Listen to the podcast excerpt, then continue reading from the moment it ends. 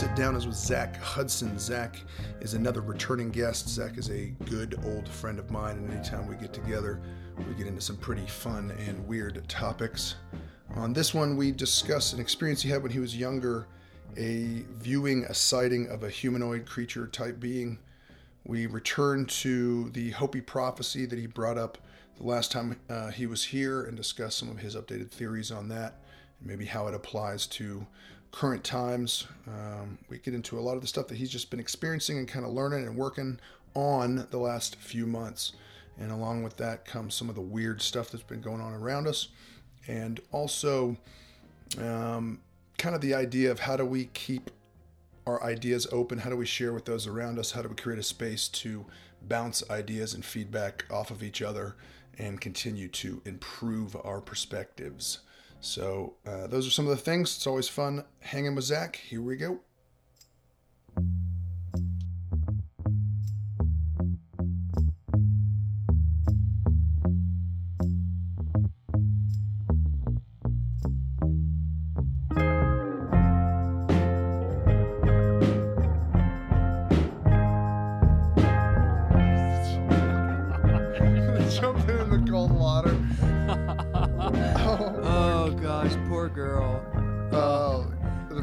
Since then I have learned that water changes the temperature of something 90 times faster than air.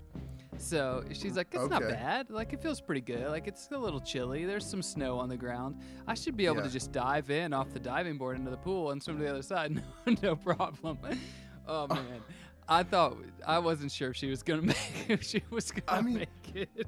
That was New Year's Eve, right? Wasn't that It New Year's was. Oh, Eve? So it's probably 33, 30, 30. No, Uh, it there was snowed snow hard. It on the snowed, ground. ice on the ground. Okay, There cool. was so it was maybe on the ground. 25, 26 degrees Yeah. probably.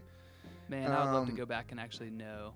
So for those of you that don't know this story, yeah, one of our our dear friends that was in our class at this New Year's Eve party decided to dive into the pool. Well, a few of us board. a few of us did it. I Oh, jumped before so? yeah, a few of us Oh, j- swam through and then um another person said, "I'm going to do that." And Yeah. and um, and she was not prepared. yeah. I and you know, I wasn't that worried about it until she until she breached the surface of the water, and it was like, like su- such a deep inhale. I was like, oh no, something has gone horribly wrong. yeah, she was struggling. Safe to say.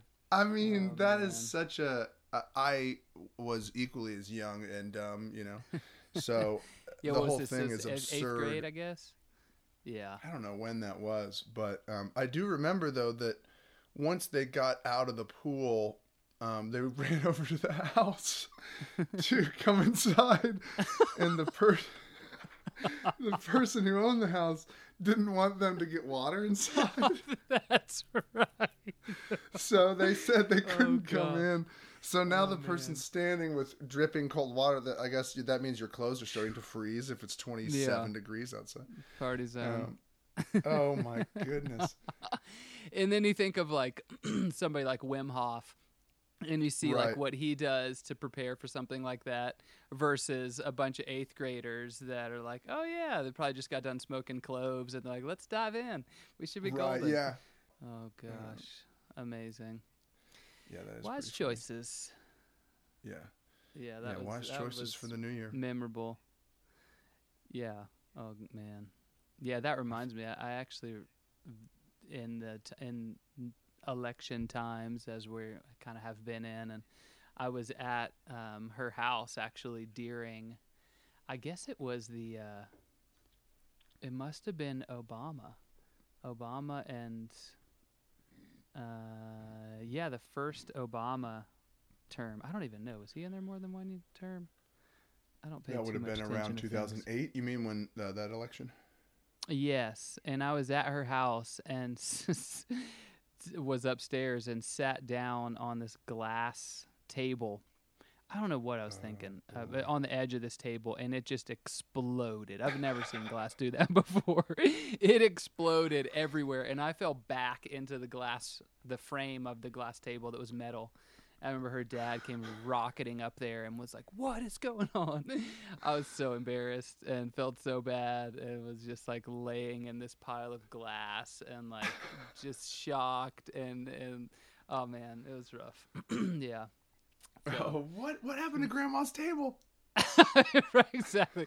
This was a crystal from Antarctica. Yeah. Oh, oh my gosh. gosh. And you're like, you can't sit on this thing as a table. yeah. When the world glass? Since when? I thought this was yeah transparent aluminum. What's going on here? That's pretty funny. Man, have you are you familiar with transparent aluminum? No, I haven't. I'm not. That stuff is legit. Transparent I'm so aluminum. my aluminum studies. Yeah, I mean, I mean, That drink sounds- uh, Coca Cola out of transparent aluminum. It's next level. right, right, right. That's the, the best case use for this amazing technology. yeah. I mean, I assume It's- keep it out of your body, but aside from that, um, Yeah, it when it's what- it's actually it very sounds like, strange. aluminum I don't see through? really. Yeah, I'm not sure exactly why it's called aluminum because, as far as I know, it doesn't have any metallic properties. It, it ultimately is like a incredibly strong glass and is used in uh, Windows for, from my research, used in, in Windows for like NASA spaceships and things because it's it can be very um, strong even though it's very thin, and it's also um, you can like see you can use thermal cameras through it as well. I guess standard glass sometimes has the ability to mess with thermal imaging, but with this transparent aluminum. But yeah, like if you take bulletproof glass and uh, like the thickest bulletproof gra- bulletproof glass is not near as strong as like an inch of transparent aluminum. Okay, It's pretty wow. wild. You can see some videos online of like bullets shooting into transparent aluminum. So it's one of those things Yeah. that sounds like, you know, I've heard it mentioned as well, like in like sci-fi stuff, and it's like, oh, that sounds fake. And then you research and it's like, actually, this is real. It's expensive, but you can Sure. buy it. Like if you wanted to go on and online and buy some right now, you could, but uh, it's not cheap. But it's like, why is this? Yeah, it's just so many various. So I could kind of- replace the doors on my Civic with transparent aluminum. Yeah, I mean, it, it would be phenomenal to do something like that for you know windows and windshields or something for you know deeper protection or even maybe for bulletproof vehicles. Who knows? They might already have that kind of stuff for some kind of like high level bulletproof stuff, but Sure. Pretty interesting. Yeah, all that stuff's amazing when you see like the Pope driving around in a vehicle behind glass or whatever it is. I mean, um, Yeah. even the president's speech a couple days ago, I think that was the first time I'd ever seen him behind um, Oh, safety really? glass. Um, Now, when you say the uh, president, who are you referring to? uh, not the president elect, but the president, I guess. Got it. Okay. Yeah. Yeah. Um, and, What a- I and I don't. I mean, I there's plenty of that that I've missed, but I don't think I'd ever seen. I don't think I'd ever seen a president behind uh, protective glass. But I know I've never at seen that. Yeah, I was. I- I noticed it at least, or, um, but I haven't like researched, you know, who stood behind glass. The Pope Mobile, right? That was like the famous thing growing up. Um, Right. That's a funny Which- term. well, that and the Wiener Mobile, I guess. Those are the two most yeah. famous, and the A Team van. Those are the three three most There famous you go. vehicles. Oh Yeah. Gosh, I've Yeah. been I'm on like episode 13 or 14 maybe on Stargate season 4 SG1 Oh yeah, that's right. We were talking my- about my uh, fans out there. last time. Uh, last time we were chatting, sorry, I, ran, I just rammed you off No. the road there. But no, you're last good. time we were chatting, um, I forget where you were in the process of SG One. But I'm, I'm so glad to hear I'm you're a still bit with it. further. Yeah.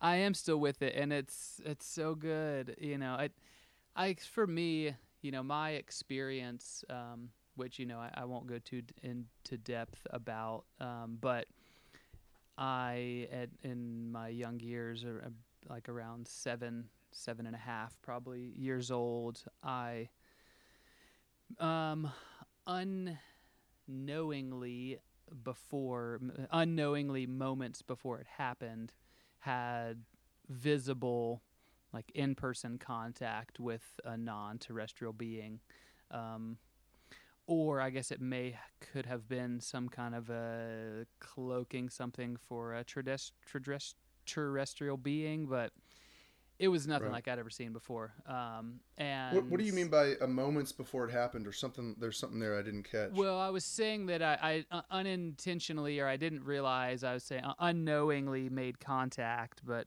un, you know, I wasn't like trying. I wasn't like in some state like I want to connect with something. You know, I was sleeping, and got a knock on the window and woke up and went to the window, pulled open the blinds, and there was this, you know, seven or eight, seven or eight foot being that was, um, yeah, terrifying uh, to really to describe it, and not to really go into details. about- Terrifying. So it did. It was not like. a positive vibe. You weren't like knocking the window and there's an angel out there like blowing you kisses. If No, this is like something definitely that's like, not. Hey, I'm knocking it on your was- window, and this is not uh, invisible aluminum, by the way, or whatever transparent right, it's not transparent aluminum. Yeah, I wasn't feeling it. I was definitely not feeling safe in any way. Um, but no, I I, mean, if I was seven and I opened the windows and then nothing was there, I'd be like, "Oh, that's scary. Right. That's dark." right. No, this was uh, the vibe I, I was feeling. It seemed very intentional from its side to be uh, trying to scare me. But I recently had a conversation a couple of days ago um, with someone who was like, I think that actually may have been some, it's, it may have been more positive and they just kind of screwed up and didn't show the right like appearance to you, which I'm still Right. kind of like l- playing with that idea. But regardless, all that to say, um, that part of you, experience. ho- part of you hopes they would they would get that part of their their diplomatic training down Right, right, before they Yeah. start showing up to seven year olds. right, exactly. I respectfully y- joke.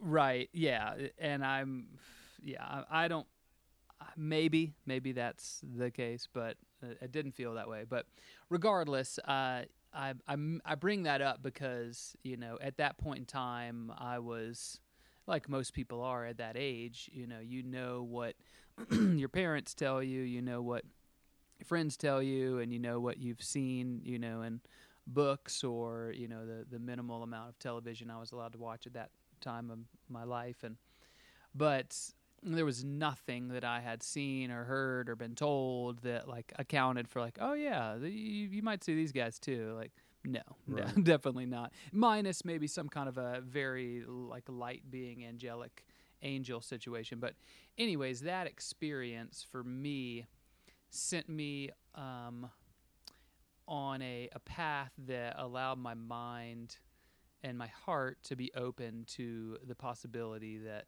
there is more here than what is kind of explained to us. So I say that to tie back into Stargate that, you know, I have, it's easier for me to see the possibility of what's in this show being um, having some elements of, of reality into it and it not all just being like a fun sci-fi show but going wow interesting. I, I could see this. Um, so as well as lining up with a lot of various other things that i've researched and um, you know have uh, explored various terminology and different planets and things of that nature. So anyways yeah i'm, I'm enjoying the the stargate and uh, series and uh, it made me think of it because you said um, the uh, A team vehicle, but just the the thing that's been fun about it is the like you know late '80s, early '90s TV series, the ridiculousness you can get away with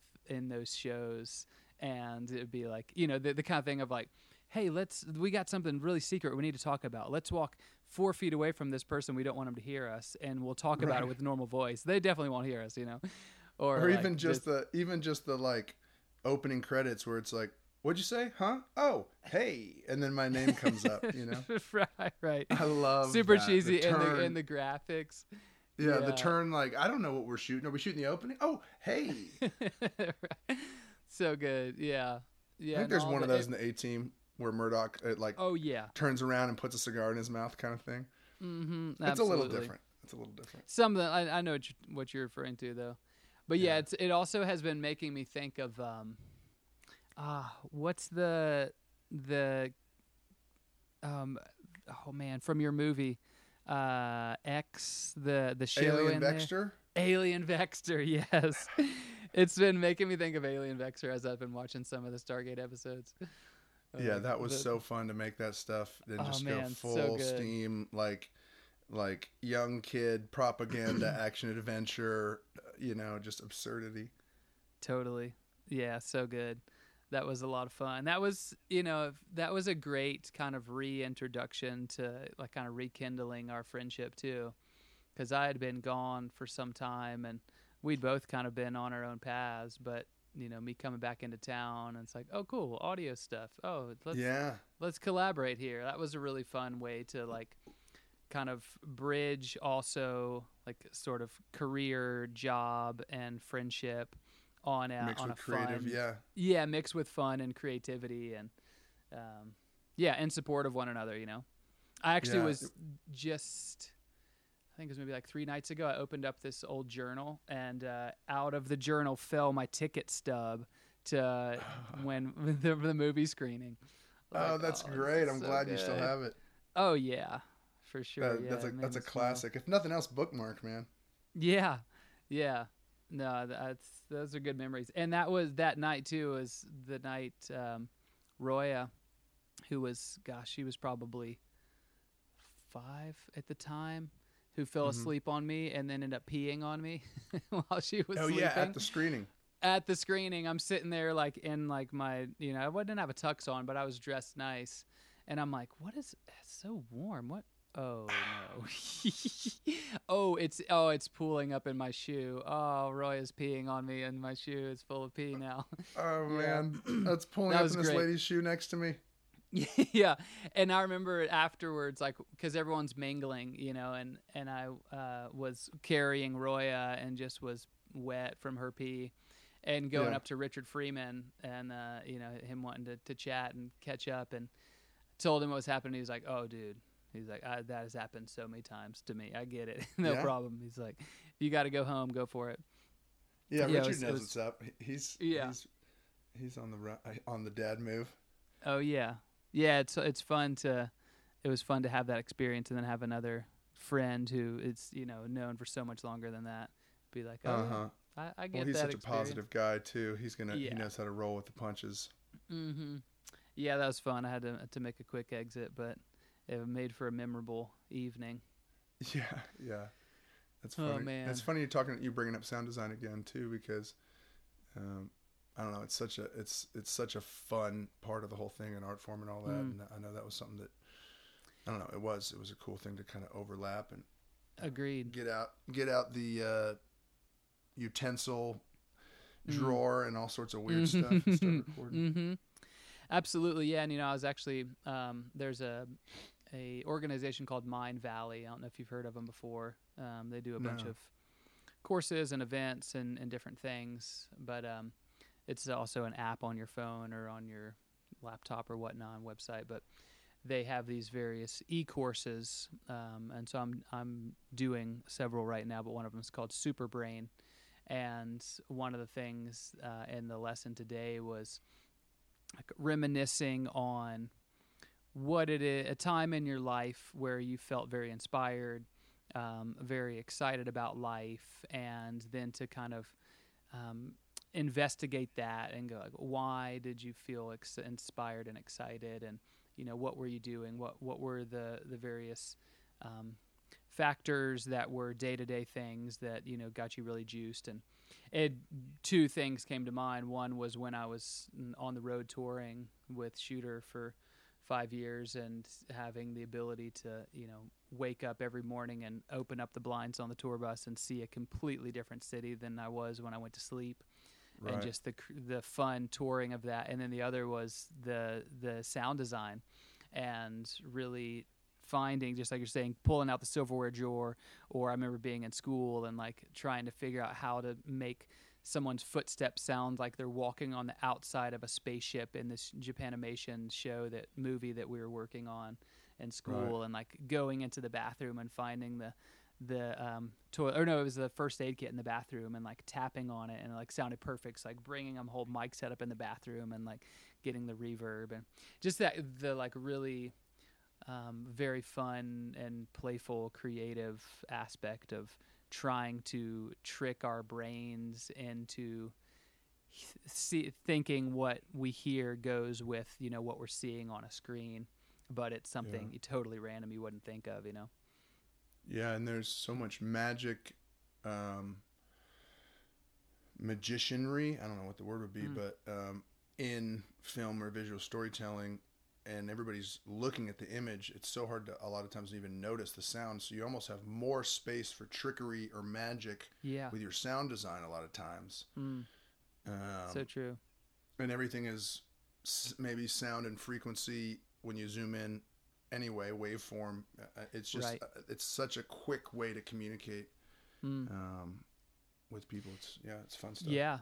Yeah, I remember one project that I was doing for myself just for fun when I was in school because you know, it was really cool and you, I'm sure you've probably seen these too in your your film career, but um the and it, it, it now they're all digital, but in the day when I was in school, you know, we would get like a a- maybe a 100 or 200 CD disc set from um, you know Paramount or Warner Brothers or Disney that was just all sound effects. You know, Hmm. it's like okay, cool. You got your little book. And you're like, hmm, I need a motorcycle starting, but it needs to be a motorcycle from this type of motorcycle. And it's like, all right, cool. Page 14. Okay, number 372. And then you pull out your CD, and then there it is. And Yeah. so having just these massive databases of sounds, I was like, man, I want to create a whole. uh, I guess it wasn't a whole movie, but a you know ten minute movie, if you will, but it's just all sound and how Right. to really portray what's going on with just sound and no visuals. And it was like this guy who's gets in his car, drives to this mall, and is doing some shopping. And you understand that it's Christmas because you hear Christmas music in the background. And while he's gone, someone breaks into his house, and he gets home, and this guy's there, and he is sneaking through the house trying to find if who this intruder is. And then they get into this little fight at the house, and And That was as far as I got with it. I at never the finished airport, it. and the kid's home alone, and he's like, "Oh, I gotta Yeah, defend right. this house." yeah, they totally ripped me off, man. I know. I'm still waiting on that one. yeah, it was fun though. Uh, You know, I'd, I'd never seen anything really like that. It's kind of like an audio book, but there's not any dialogue. It's just all sounds. Sure. Um, so it's it's fun. To, it was fun. Oh, to that's kinda push interesting. myself. Yeah. yeah, so it's not no even like a stage play with with conversation. Yeah. Yeah, only thing you really would hear that would be considered like dialogue would be the the breathing of the main character and then the the guy Mm-hmm. who is you know breaking and then a couple of background, you know, people at the mall. But it was fun. That's something I would I would be interested in exploring again. It was cool. Yeah. The history of sound design is pretty fun stuff. I know Mm. Disney has a huge, Yeah. has some cool behind the scenes stuff, and then Oh yeah, and Lord of the Rings. um, The- oh, interesting. Okay, I'm sure. Yeah, the the uh, extended versions of the Lord of the Rings. If you get the um, actual you guys have any more metal clanking sounds and There's mud so footsteps? Because we need more. yeah, right, exactly. guys have any more? Need more bridge, grunting. There's uh, a- you see how many rope orcs there are? break? yeah, yeah, exactly. Can yeah, that's a another fun one though. Yeah, that was that was very impressive for me to watch that. Those guys, Oh yeah. yeah, or that A team. lot of, I should mean, a lot of the fantasy and sci-fi kind of genre, um, sound design wise. Uh, a lot of the war movies, obviously too. But uh, I mean, at the Oscars, you see them a lot of times Yeah. snagging that prize. But it's fun Mhm. to see. Yeah, it's definitely so an much art. skill, even in the pop, more popcorn type blockbuster movies. Mhm. Yeah, totally. Foley art. I forget the guy's name. Something I shouldn't Foley. say who- skill. There's skill in all those movies, but I mean like real creative, subtle. You know, Mm. that sort of thing. Yeah, totally. Yeah, especially if you're like, you know, working on something that's n- not on this earth or has really unique technology in it or something, and then like coming up like, oh, what does that sound like? Right. You know, how to how yeah to next thing you know the- you're in you're in a field you know with a like a um, very sensitive microphone on like a, Right. a metal fence and you're creating lightsaber sounds or you got a slinky and you're creating lightsaber sounds and Yeah, I remember when I was or on not tour, lightsaber actually. but the gun the laser guns i remember that from, from star wars yeah. Oh, is that how they did that? I, I think it was Cool. something like that because um, on certain substances the high frequencies and the low frequencies travel at different speeds so Mhm. when you record it through that or off of that you'll get the pew, you know um, Interesting. where you hear the high yeah. frequency and then the low. I think you know Yeah. I'm kind of rephrasing all that, but Yeah, that makes me think sense. of of when I've been outside and it's been snowing or there's ice and ice is starting to melt and it's dropping off of wires and I've heard that same kind of sound of like a boo, bzz. but Yeah. yeah. when I was touring the drummer um one day I came off the tour bus and he's at the far end of the tour bus and he was like, "Wait, stop right there. Put your ear against the the bus." So I put my ear against the bus and he started playing his drumsticks on the other end of the bus and the vibrations coming down the bus sounded just like those um, laser guns you're talking about from Star Wars. It was wild. It sounded so cool. I Yeah. was like, "Dude, good good work." reminds me of being underwater and hearing a uh, Mm. boat engine across the way or whatever it is. Yeah. Um, it's pretty amazing stuff. Yeah, yeah. There's so much, so much going on that you know we we don't even really understand. like, how is Yeah. all of this happening? Yeah, Yeah, can't well, put it all in a box. a lot of interesting Although stuff. some To, people want to. a lot of interesting stuff to watch and get distracted and not notice. Yeah, Mhm. yeah. One now's not the thought I feel like. I'm kind of pulling us back here. Um, Yeah. If there's more sound thoughts, we can go there. But we've talked about a lot of weird stuff in the past, so it's easy for me to just kind of move through it. But in terms Yeah. of that experience that you were talking about a few minutes Mm. ago with getting the Yeah. tap on the window and getting up, um, I kind of just I'm just curious to sit in that even to hear that full story of waking up to a tap, going to the window, seeing a Hmm. creature at like what distance and for what length, and then he did a back flip off the porch or he disappeared or you know what I mean, like yeah, and then how did that go? How did that like wrap up? And then you're just sitting on the edge of your bed with uh, a knife, uh, thinking that's the best you can do, or what? What happens Right. from there? yeah. Well, um, yeah. Full full story. Um, so this was we had just moved to uh, Nashville from New Orleans, and yeah, bunk beds, middle of the night, storm. There's a storm happening. Um, so various lightning flashes and thunder. You know, just a typical storm, um, the Tennessee storm situation. Um, and yeah, hear the knocks, get down from the bunk bed, you know, and I was, you know, like I said, six and a half years old and full of wonder. And, you know, I'm a, a very curious person. So I didn't have any reason to be scared, but, uh, you know, went over, pulled open the blinds. As soon as I did, loud lightning crack, you know, as it does, lights up the whole outside and then at the same time the phone rang and the doorbell rang um, and there in front of me it was so there was a, a garden bed outside of the, the front of the house that So you're on the bottom floor. bottom floor it was a one story house Okay. so main main floor um, garden bed so you can kind of you know there's i would say it was from the the wall of the house to where the the mulch and the bed stopped was Mhm. mm, probably four feet um, Right.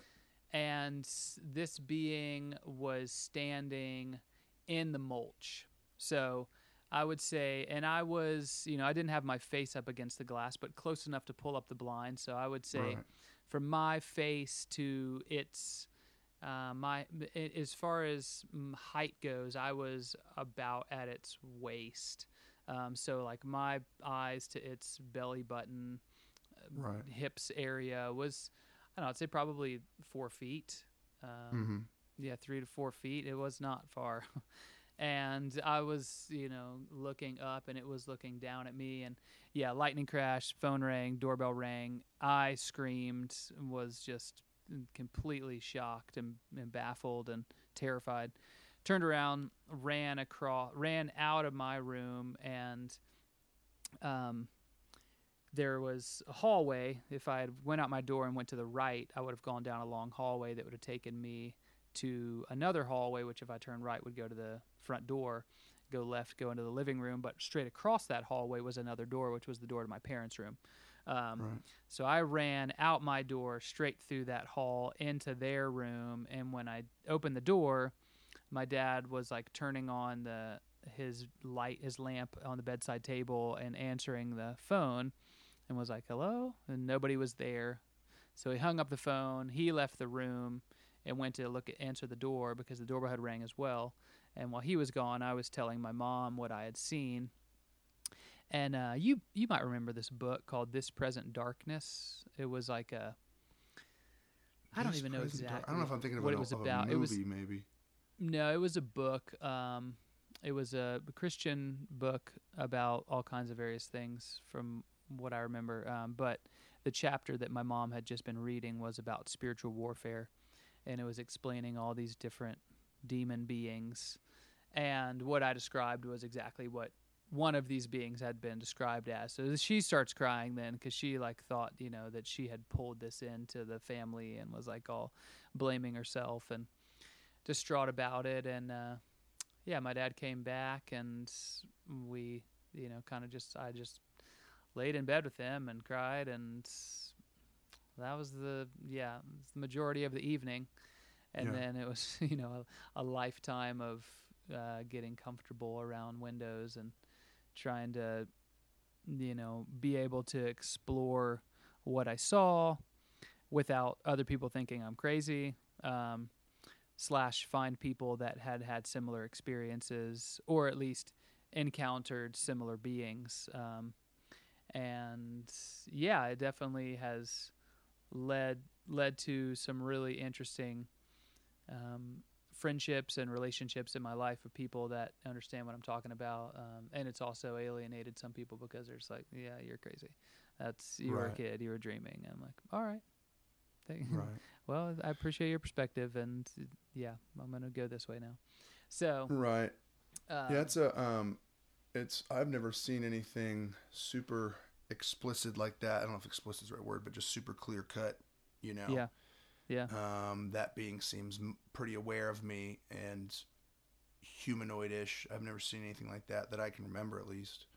yeah, Um, but I've got a few friends that have seen some pretty crazy stuff, whether it's inside their home or just outside their home or up in the sky too. So, it, for me, you know, I'm not taking out any bets or loans on any one story, but but I also I feel like I'm kind of swimming in the ocean. And Mm. if some if, and this if this ocean goes, we we don't know how far or how deep. I, know, Yeah. I mean, they know, but if it goes, my brain can't comprehend how deep. Mm. And somebody tells me they saw a, you know, a fish that swims in curly Q circles and has, you know, like a cigar or something. You know, if they told me something that I didn't understand, cigars Yeah. may be hard underwater. Um, I'm just trying to think of something super absurd sure, my stance is normally like, okay, well, until I cover all the inches of the ocean right, at the same time, so I know that thing isn't, it doesn't, what am I doing telling you, you know, you're wrong? If, Sure. if all of a sudden that starts trickling into life stuff and I realize this person's just making up stuff because they're bored, then that's a different thing. But right. if somebody's sure. like, okay, I'm getting back to my life now, or oh, the game's on, or I got to go vote, or I got to go make this piece of art, or raise this child, you know, normally they're too busy to be wasting my time with um, a fake story, or they have the guts to tell Sure. me, check out this sweet short story I wrote. you know what I mean? right, yeah, Um, so anyway, whatever. That's a long way of saying it, but all this stuff, I kind of eat it up. Um, when I was Yeah, younger, it was more just alien kind of talk or spiritual kind of talk. You know, like seeing an angel or a demon, and then or seeing an alien or a UFO. But um, yeah, there's so many sub avenues of that that it gets crazy. You know. yeah, absolutely. And you know, it's one of those things. It's like the um, I don't know if it's a Michelson Morley experiment. Uh, I can't remember exactly which one, but the exper- experiment where they were trying to determine if there were particles or waves. And it's like, oh yeah, the, one both the slit the slit. Exactly. Yeah, the whole slit uh, light situation. And so it's like, oh yeah, I see. You know, it's all waves. Look at it right there. And they're like, no, it's all particles. Look, don't you see it right here? And it was all about what you believed and what you looked at, what you wanted to see, and what you believed it was going to be. And that's what you saw. So there was both waves and particles there, just a bit depending upon who was looking. So it's kind of one of those same things as going, yeah, I saw this. Okay, well, you know, that's not real. Okay. That's if Right. that's your belief and that's your perspective, then you know you're going to have particular filters. They're going to filter those things out for you. You know, it's almost like the, it reminds me of also the the story of when um, you know the boats were coming to America for the first time, and the indigenous were you know the indigenous scouts who were uh, you know just constantly on lookout started to see these boats coming.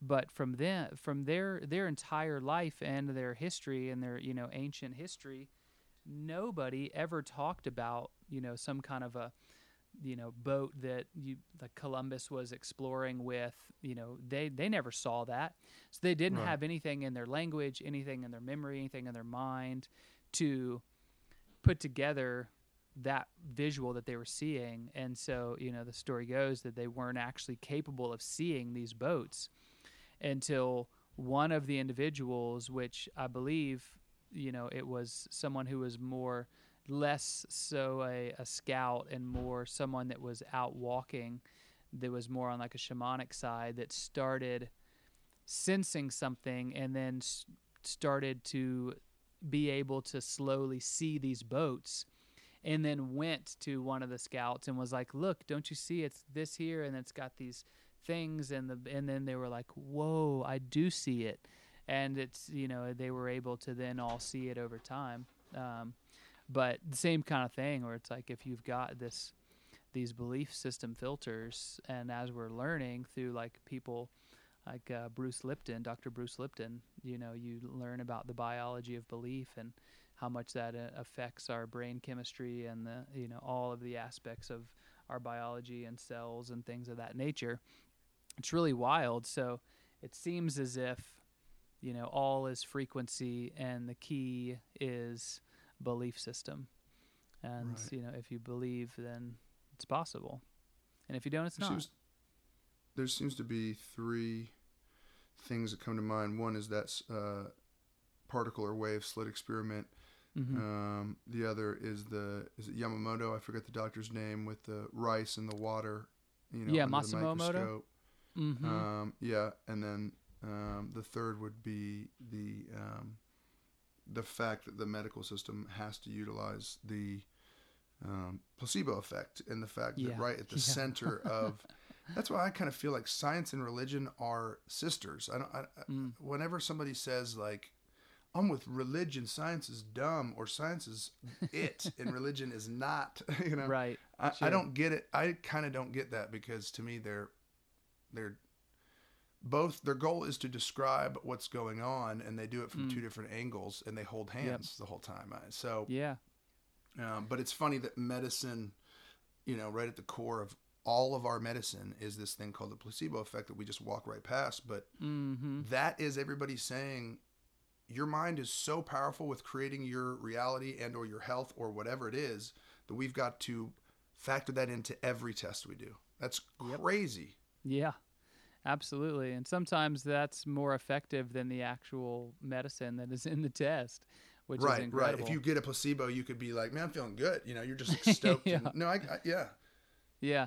You know, actually, it's interesting that you say that because, well, it makes me think of a couple of things. But this morning, I didn't go to bed. I didn't actually probably fall asleep until close to 5 a.m. Um, technically, I guess it would be this morning, but last night, quote unquote. And woke up and like actually got out of bed around 9:30, and so I didn't get much sleep. And uh, I was um, sitting down like in the in the morning, kind of like collecting my thoughts and just kind of like letting the sun kind of uh, open my eyes a little bit here uh, in in the room downstairs. And um I was like oh man I didn't I'm tired. I didn't get a lot of sleep. And then I was like wait a minute do I have to tell myself that story? What if I told myself and I like postured postured my body as if I was really full of energy and you know got tons of sleep and was feeling very alive and I was like all right let's play that role. So I did it and it was like bam instantly all through my body like I had just this chemical reaction of feeling very alive and very awake and very rested and it was really cool like, oh, that's fun. I'm gonna continue to explore that throughout the day, and I haven't been tired at all. Actually, it's been Yeah. a very, very proactive day. I've been taking loads of stuff to the dump and moving stuff from my house out of my garage and stuff. So I've been very active, and I haven't even Mm-hmm. I haven't even once been like, man, I'm tired, or even remembered that I got that little amount of sleep until just now. Yeah, it's, Um, the sleep thing is crazy in terms of what's going on in my day because there's days where I'll get more. I mean, I try to do a good job with it, but um, there's days that I'll get more and be sluggish, and vice versa. And uh, Mm. sometimes I I'll I can really understand it. This week for me, I've had it's almost been like uh, yeah hard to really lock down what the direct connection between time in bed and and how I'm feeling during the day. Yeah, yeah, that was actually. But I do. The, I uh, use coffee. Probably I should try the mental focus. Uh, I should check back in with that one instead of just I'm uh, still uh, Coffee large free. coffee. Thir- 38 years old. I've not had a cup of coffee still. Yeah, I forgot that about you. You never tasted coffee or had a cup of coffee or whatever. I mean, if you haven't tried it yet, there's probably no need to really worry about it. I feel exactly. like it's it's we've been we've been doing it, we've been utilizing it for a while, so I'm not too worried. Like I feel like there's some potentially even some good things with it, but obviously yeah. if you're just using it to dehydrate yourself and or add inflammation or acidity to the body, that's not necessary, you know. So Yeah. I bet you that It's the way great the for Ita- enemas. the what's that? It's great for enemas. Coffee Uh-huh. enemas. Yeah, phenomenal. yeah. Um, Get the uh, pancreatic Dr. fluid Gerson, cranking. right? Yep. You got it. Yep.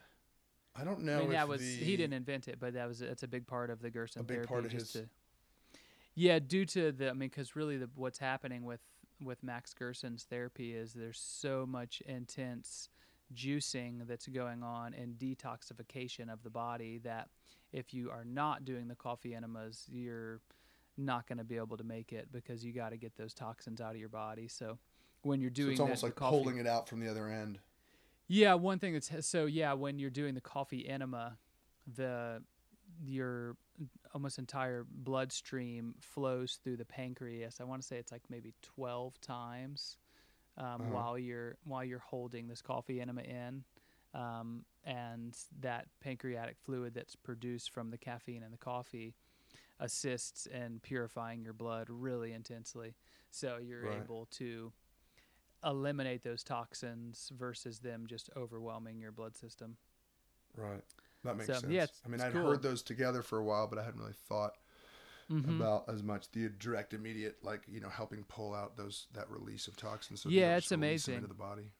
Yeah, I mean, what what has been done with Gerson therapy is phenomenal, and it's it's a shame that you can't actually get it done. It's it's a shame that it's illegal in America. You got to go to Canada or Mexico or something they like that. have Australia. like Gerson in yeah. I always think of the legit institute being in Mexico, but they have some sort of offices, I believe, and I could be wrong. yeah, I thought they, they- had some sort of offices do. in America, but they can only do probably similar to certain stem cell places where um, we have offices here, but if you're going to do a certain type of stem cell work, you're going to go off, Yeah. um, off and off the mainland or whatever. The um and, and it may have changed since um I was at the Gerson Institute, but probably gosh at this point in time it's probably been four, 13, 14 years ago um, when Mhm. I left North Carolina and went to San Diego where um what was her name? I forget her name, um, but it's Max Gerson's granddaughter, and Mhm. she now was um, running the uh, with a couple of people running the institute.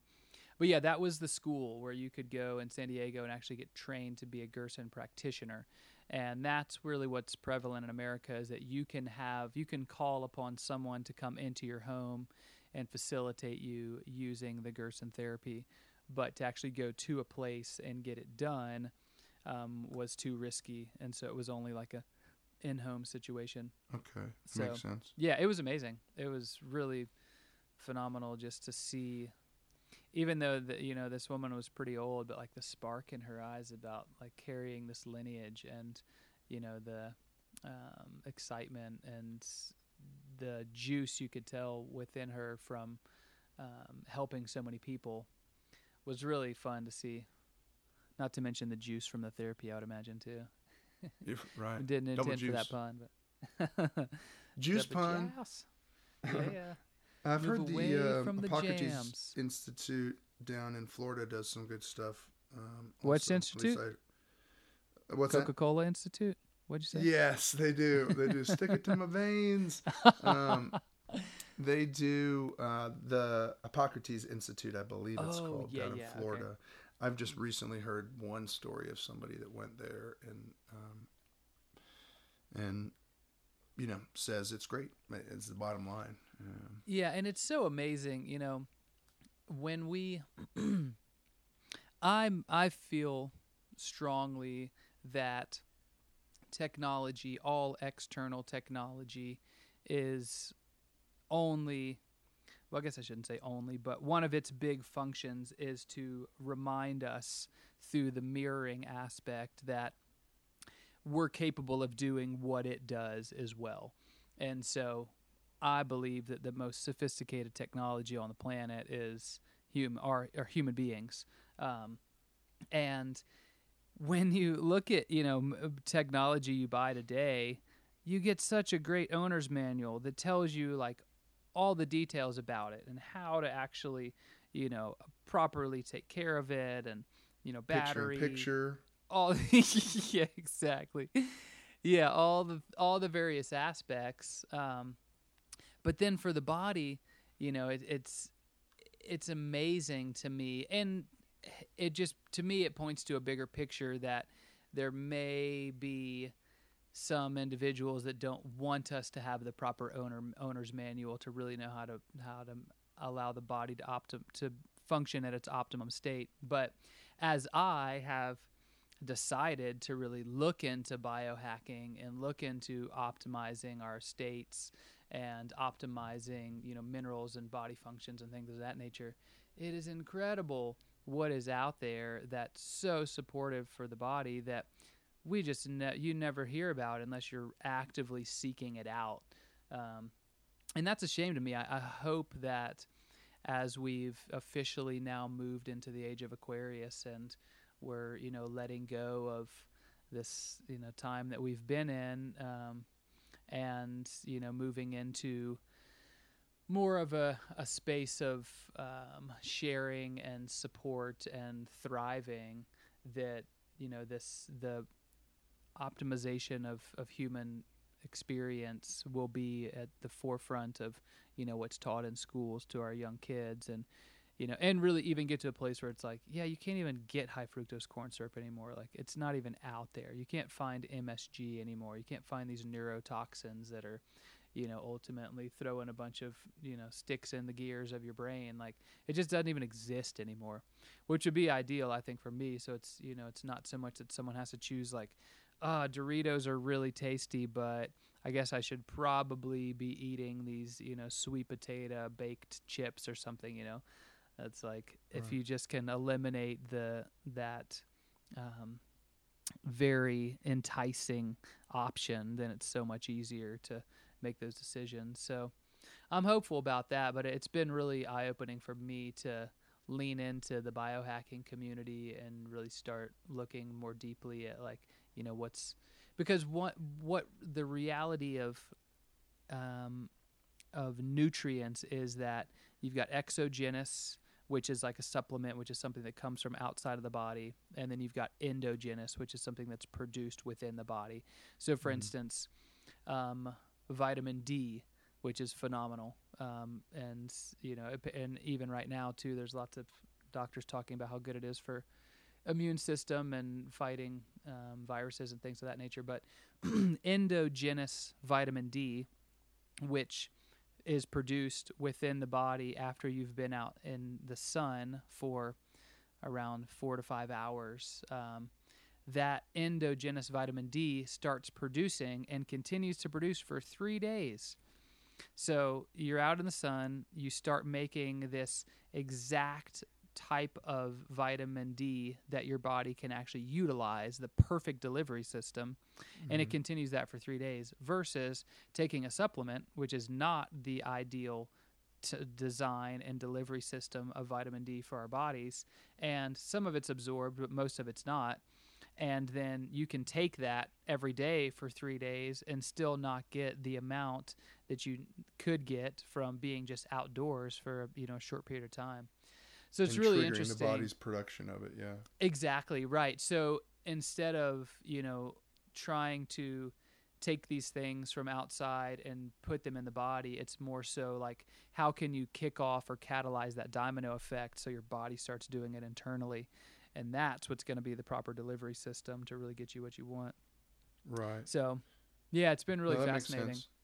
Yeah. Reminds me of a lot of the you know cold and hot therapies too. You know the a lot Mm. of the Wim Hof stuff and Yeah. um, um, cold water or or hot water triggering Yes. um, a body response that is similar to as to if you had worked out in terms of inflammation and uh, mm-hmm. some of those things. I mean, I, there's a Yeah. lot more to it, obviously, but Yeah, there's so much. I mean, it's it- it's hilarious when you know you really look at what it's look at how simple things can be to really be healthy. Um, how simple Mhm. it really can be, and then you know you look at things that have been done by indigenous and go, man, that's so barbaric or so you know crazy or weird and it's like why in the world would you do that and then then you know fast forward to peak performers and people who you know elite athletes and things of that Right. nature and it's like oh interesting they're discovering now as these scientists are you know tracking the brain waves and tracking different you know functions of these elite athletes bodies what they're doing is actually you know making a huge impact on their functionality. And oh surprisingly that's the same thing that these you know eskimos used to do or something. And it's like right. oh interesting. Huh maybe we don't uh, you know or maybe we're not that much more advanced than these uh, indigenous that you know we thought were just cave people Yeah, and are turns out they're way more aware of how how the stars might affect the body. Uh, if Oh, the yeah. moon affects water and the moon affects the body, Mhm. you know, then what are the stars doing? And they also maybe are a lot more aware of the importance of grounding and just Mhm. touching the earth and being connected to it. Mhm. Um, yeah yeah. it's pretty interesting. yeah a this is a random, not random, but to pull us back a little bit, just for somebody that's thinking about more daylight. Um, Yeah. You can also get a benefit, I, I, from what I understand too, even just a minute or five minutes or 15 minutes, um, or even like the more skin you have exposed, the better. I know the eyes are the best absorber of sunlight, but Mm-hmm. um, and, and for, for the sake of vitamin D, supposedly. But I think when when you hear four to five hours, that might be optimal, triggering the body, creating it for the next three days. Maybe is what you're saying, Right. right? It's not so much that. Well, okay. So first thing you do is you quit your job. You go outside every morning for five hours. You know what I mean? right Uh, just Yeah. a, a thought I had. Yeah, absolutely. Yeah, and you know, I um I think that I'm also way off on that time. Um exactly. I wish that uh the CEO of my company was on right now cuz he would tell us the exact amount of time because Gotcha. we actually we actually have a uh, a sensor technology that my company owns that the CEO um, designed, which is a sensor that you wear on your body. It's a sticker actually that you put on whatever, and as it changes colors, it tells you where you are in your natural production of vitamin D. Um, so once Oh, it turns from from yellow to red, once it turns red, you know that you've gotten enough vitamin D to start producing it internally for the next three days. So you could go, cool, all right, I'm done. I'm going to go inside now. Um, or Nice. go, okay, now it's time to apply sunscreen because now I don't need to get any more sun. Um, I need to j- not get burned. Um, I've gotten the level of sun that I need. So that so the the four to five hours, I'm pretty sure is way off. Um, but Gotcha. that's not my job, and that's not my role in the company to know those things. Um, I just make sure that the things are produced and to the. I keep track of the ideas, but maybe not how many minutes it takes for it to trigger. Yeah, there you go. Yeah, but That's I think funny. it I- could be way shorter than four to five hours, like forty-five Yeah, minutes yeah. potentially even. But I forgot who it was. I I'll was get back to you on that. Yeah, cool. No, that's cool. Um, Hmm. I mean, I'm down with that. Even the idea of just trying to get uh, skin and eyes exposed to light. Oh yeah, know.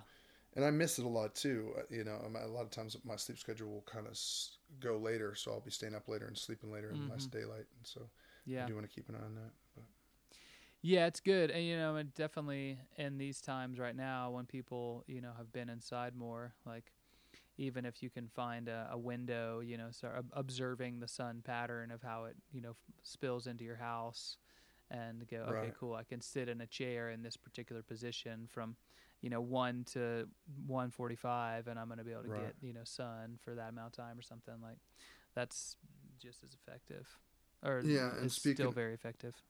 Speaking of the like, you know, looking at someone who you wonder if they know as much about science as current society, you know, if you're looking back into the history of man, or even looking at the animals in your house, how interesting how how you know, um, whether it's looking back on history or looking at you know contemporary, even the animals know. Mm. I feel like a lot of times I remember my my animals tracking with the sun in the window, you know, Oh yeah. and that could be as simple as, uh, no, it's just warm, just warm here, you know. So I'm, maybe, Right. I'm not, maybe I shouldn't read too much into that, but it's interesting that um, they would they would oftentimes uh, love sleeping in the Yeah, I think the there's window. I think there's multiple aspects to it really, you know, because then you th- bring in something like sun gazing. And you know, the the individual who I don't remember his name at the moment who, you know, kind of really pop made the the sun gazing practice popular, but one of the things that he did was existed for I want to say it was over a year without eating and just absorbing the prana life force energy um, sanskrit prana from the sun. Just you know but i think it was i think it's like 45 minutes to an hour um, before sunrise um, like as, as from dawn until like an hour hour and 45 or 45 minutes to an hour and then similar like from dusk till sunset those safe gazing times. But he that he existed off of sunlight. So as i you know as you're talking about that like I watch my cat always in the window you know when the sun's out she's laying in the window soaking it up and i think there's there's things going on that we don't even have the technology to understand yet you know Right. Yeah, the sun gazing thing is a crazy one because growing up, all you ever hear is that you will go blind if you look at the sun. right And I remember the few times that like I glimpsed up and caught it in my eyes, and um, you're like close your eyes and you can see it for three minutes, and you're like, oh my god. right Try to remember what green is. Um, right but Oh, man. then, uh, man, I, I think it was that guy. Maybe one of the first things I'd heard about. Um, you know, I, forget, I don't know the guy's name either. About someone who had sustained long periods of less food intake due to sun gazing. Then you hear about communities. yeah not so much it. less as I mean, zero yeah, yeah, there you go. well, I don't even know if I had zero. heard first. Maybe it wasn't that guy. You know what I mean? But I've Hmm. heard different stuff like that of people for shorter periods or longer periods. Mhm. Um, that's one that I've just never. Probably, I'm just you know, it's such a weird thought. It's almost like it goes into the flat Earth or sphere or realm Earth, where I like hearing people talk about it, but um, it's funny because the the flat Earth, round Earth, com- Earth conversation or sphere, or it's so much more complicated than just like than just the title of it. Um, I just don't engage with it too Mhm. much because I don't really care. Um, uh, I'm going to do what I'm going to do at least immediately. And today, um, I don't know. That's that's going to be long down the list on affecting me. But this one's Right. funny because I feel that way. But um, if I just check my emotions on it, sun gazing, uh, I'm not really too worried about it. But yeah um, you know that's something that does dir- you have access to the sun every day and your food and health and energy is directly applicable to you today Mm. so Yep. that's interesting i don't know why i haven't probably just because of the terror of going blind and it just seems like Well- such an absurd thing i know absurd things exist though and our society has tons of things they think are absurd that are Mm. how you stay healthy so totally i'm open to it just like Yeah. the you know the ocean tracking idea Right. Yeah, and also, you know, it, it's probably worse for our eyes to be absorbing so much blue light from all of our, you know, technology screens than it is to be, you know, staring at the sun for a period of time.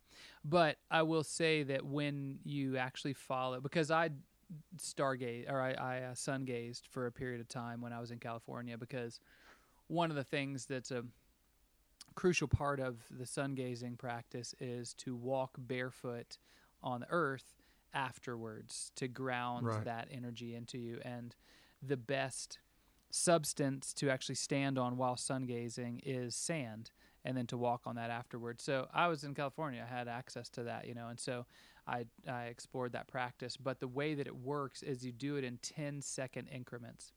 So the hmm. first day that you do it, you're only supposed to look at the sun for 10 seconds. And then after that, the next day, then you do and, and it might have actually not even been like 10 seconds every day. I think it might have been like 10 seconds a day for the first week. And then Right. after that, you can go to 20 seconds for the next like maybe 2 weeks or something.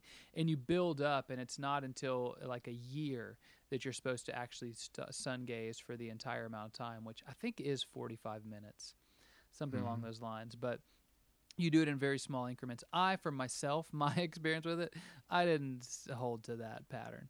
It just felt so good. Like I just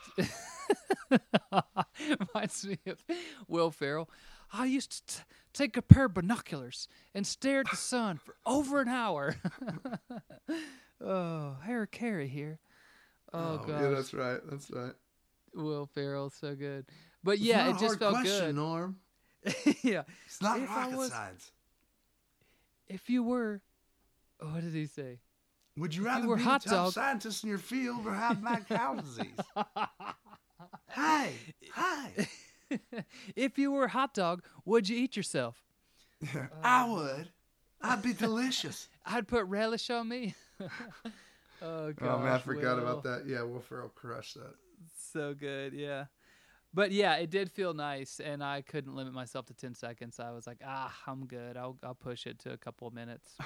but it was there was there is definitely something to it. I will tell you that. I didn't do it for you know like months. I did it for probably a, a, maybe a, a week or periodically um, over a couple of weeks.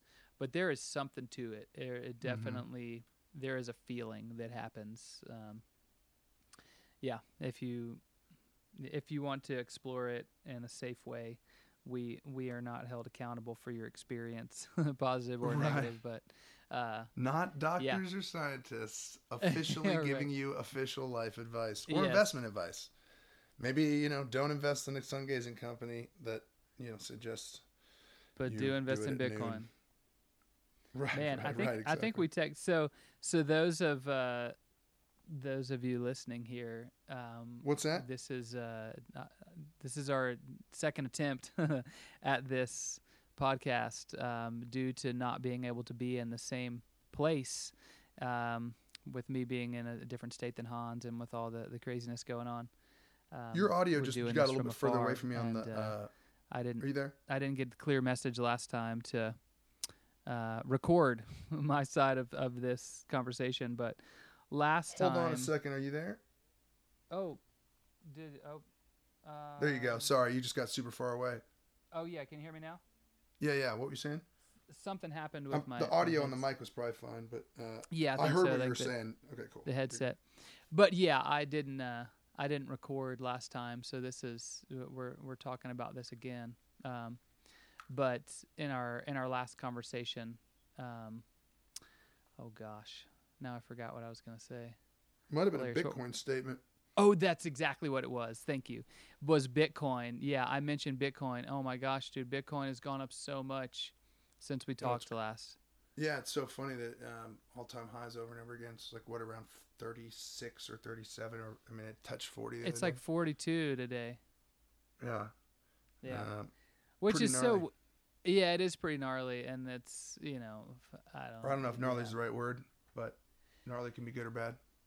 Yeah, gnarly in the sense of like, you know, Crazy. it- crazy. Yeah, gnarly climbing. Um, like it just has been climbing for phew, several months now. Mm-hmm. Pretty ridiculous. But yeah, I'm I'm I'm pretty shocked of how high it is compared to our last conversation. I I'm, wish I hadn't sold I'm, mine, but Yeah, yeah. Well, I mean, I'm not a good thing to get the uh, non-investment advice out of the way, but um, I feel like whenever the next run comes on it, I think it'll be another. Uh, it- it'll be even more jaw-dropping, in my opinion, if there's no regulation. But is this? I feel like there's good there.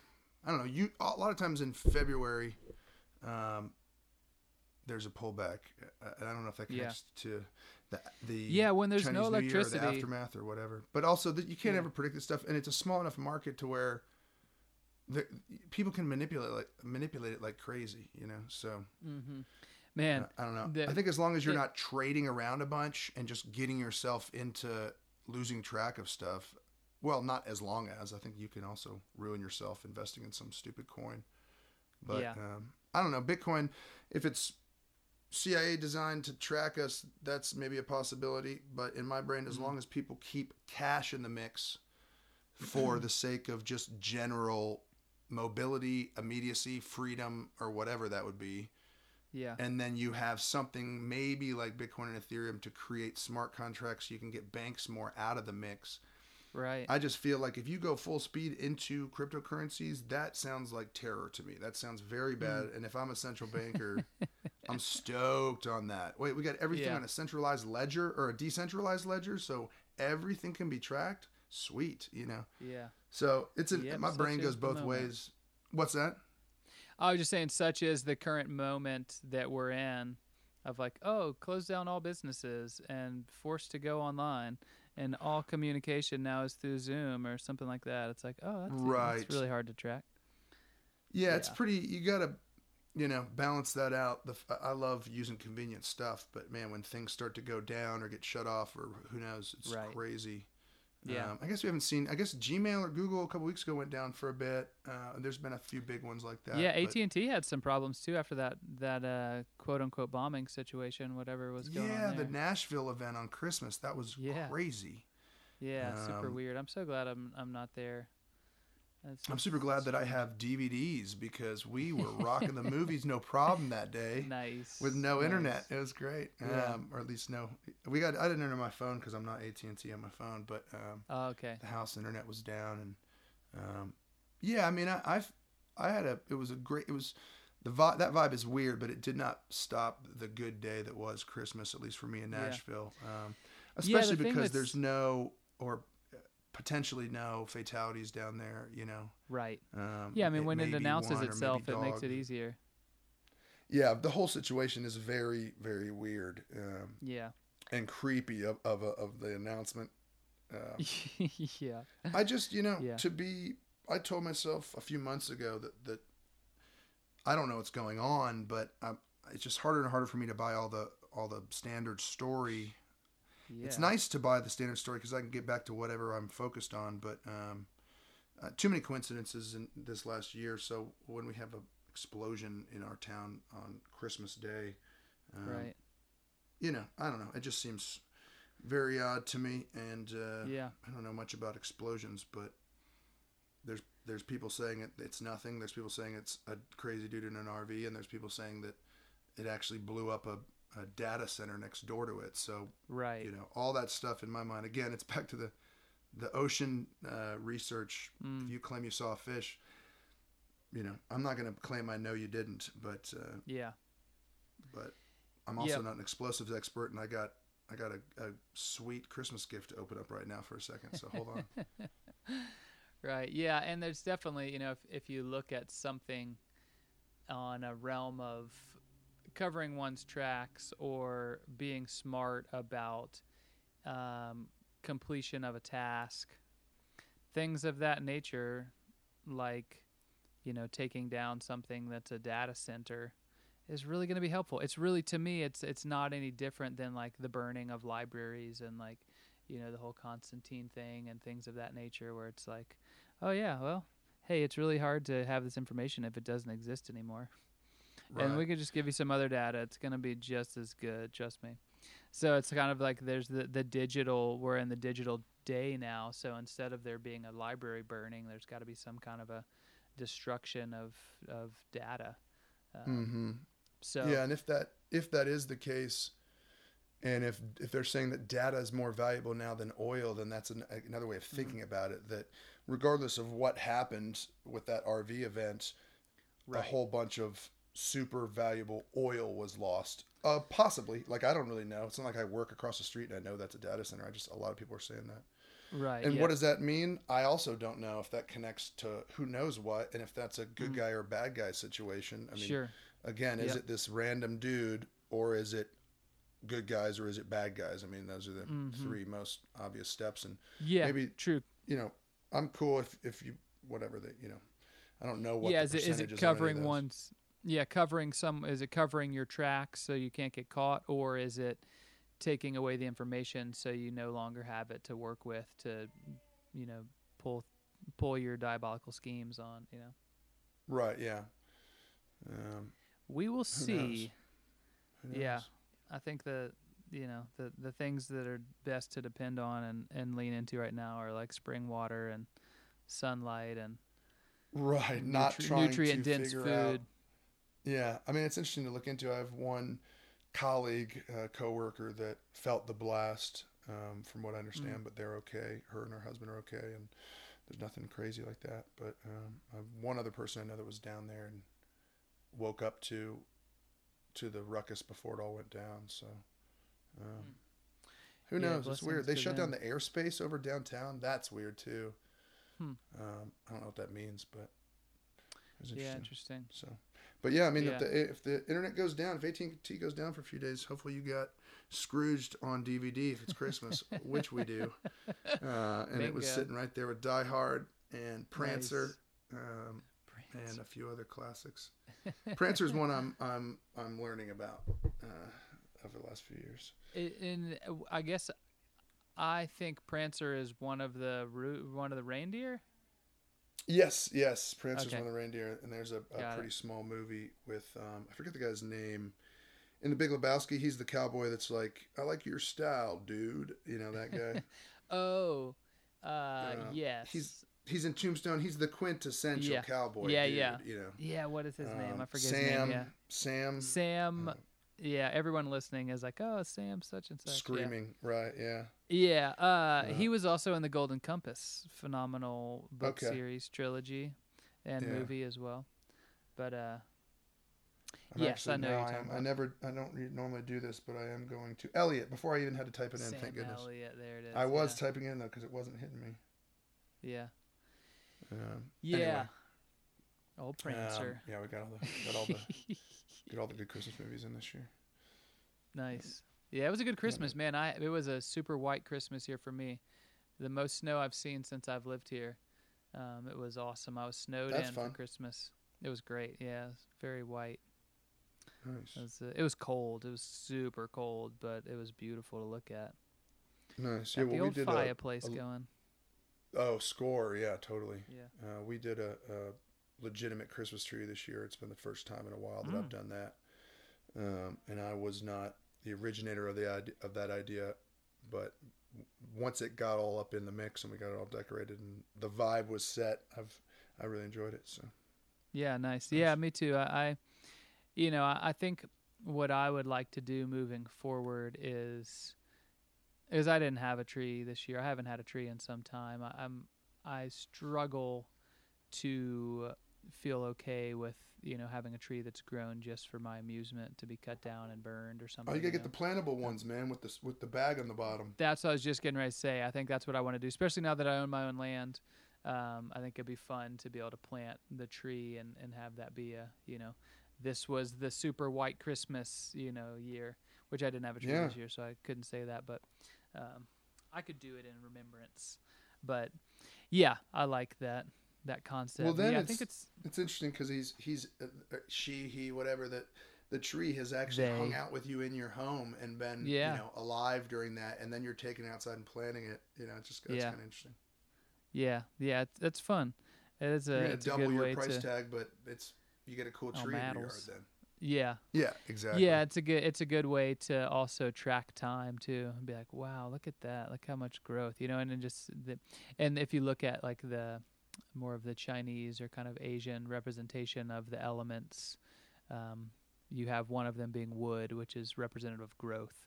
So Mm. being able to witness growth too, and and see how much you've grown as it's mirrored in this the growth of the tree would be fun, I think too.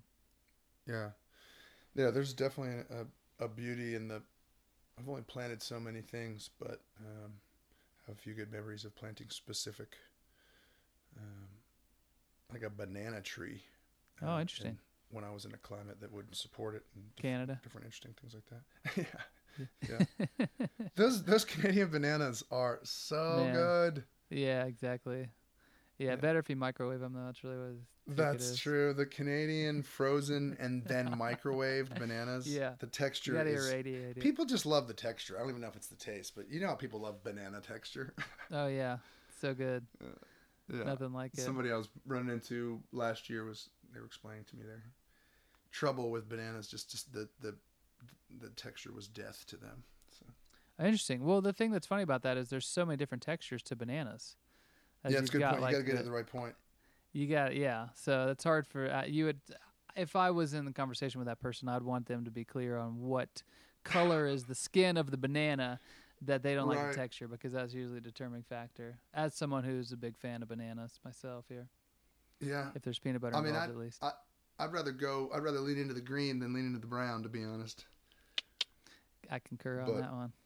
But uh, yeah, So what's um, man? It's you know, uh, it's fun to to be able to just chat with a, a good friend, um, solid brother, in the in the midst of really crazy times, and not have to, you know, think about or, or go into what's going on. But man, we are definitely in some very history making times right now and, and I and I wonder sometimes like man what is going to be in the the history books you know 20 years from now if I guess that's me extrapolating that school is going to be a thing and there's going to be people you know teaching kids the history from Right. the past which potentially might not be the thing or might not be important but if it was what would be written in the history books about what's going on right now as it's you know January 9th 10th I Mhm. guess uh, 2021 like you know we we've we are in some unprecedented times and well, bef- even before getting to that question, what do you mean by in the future history teaching history might not even? You just mean like the school system might be totally different, and so we can't see it. Hopefully, Yeah, Because I feel like we, yes. could, we would definitely be teaching history in the future, one way or another. But maybe I'm potentially I mean I would say Yeah. Well. that yeah. that you know we mi- like for instance um, if you look back at like some um, we'll take the the flower of life book um, by uh, Drunvalo Melchizedek and in that book phenomenal book both of those if you have y'all haven't read those but um, he talks about you know some of the things that are taught to children in ancient Egypt about like how to travel through the cosmos and the way that you do that is through your fiery chariot which is ultimately a, a spinning merkaba which you put your consciousness into and travel. And so as you're a kid they teach you how to feel this two interlocking pyramids one right side up one r- upside down. Put those in you know together and then you get this you know pointed star that you then imagine yourself inside the center of that. And then there's a sphere around you and the points of each one of those pyramids is touching the edge of that sphere and you're in the middle of that and they teach you how to spin it forward that Mhm. merkaba then they teach you how to spin it backwards then spin sideways both ways and then just in general just do whatever you want with it but have it spinning and so as you spin that that then creates this kind of um, field that you're able to put your awareness consciousness into and then travel wherever you want. It's like your spaceship pretty much. That's not being taught to kids today in school um, but apparently it was you know? And so i say i don't know about what is going to be taught in the future because as we're moving into a time where you know no telling what life is going to look like you know the events of a ridiculously seemingly very rigged um, election situation and all kinds of craziness that might not be pertinent to seed into the minds of you know the young people on the planet um, slash even be something that's a part of the timeline anymore you know it might not even exist anymore if we move into a timeline that's more harmonious and things, you know, kind of like Mandela effect, are just eliminated all of a sudden. Um, it might not no, even that- be a thing. Yeah, that helps me understand kind of where you're coming from because Yeah. it's not so much that yeah, just you're kind of saying there's maybe potential for change that is crazy big and so the school system itself could be you know could be almost like a snake shedding its skin maybe if Mm. we're talking about the age of Aquarius in the same way that you know we're not going to go around and, and put a gun up to Dorito stands if we're going to get rid of those it's got to have it's got to be education based and people Right. saying oh I don't even want this man Um, right. So Yeah, maybe go it's, okay, I got you. You're saying more like that. Yeah. Cool. So 'cause that's what I'm saying. yeah, certain things in history you want to let go of, so you're not just sitting in some nasty frequency for too long. And then other things, it's like, hey, just so you know, this did happen, and be aware of it because, you know, Yeah.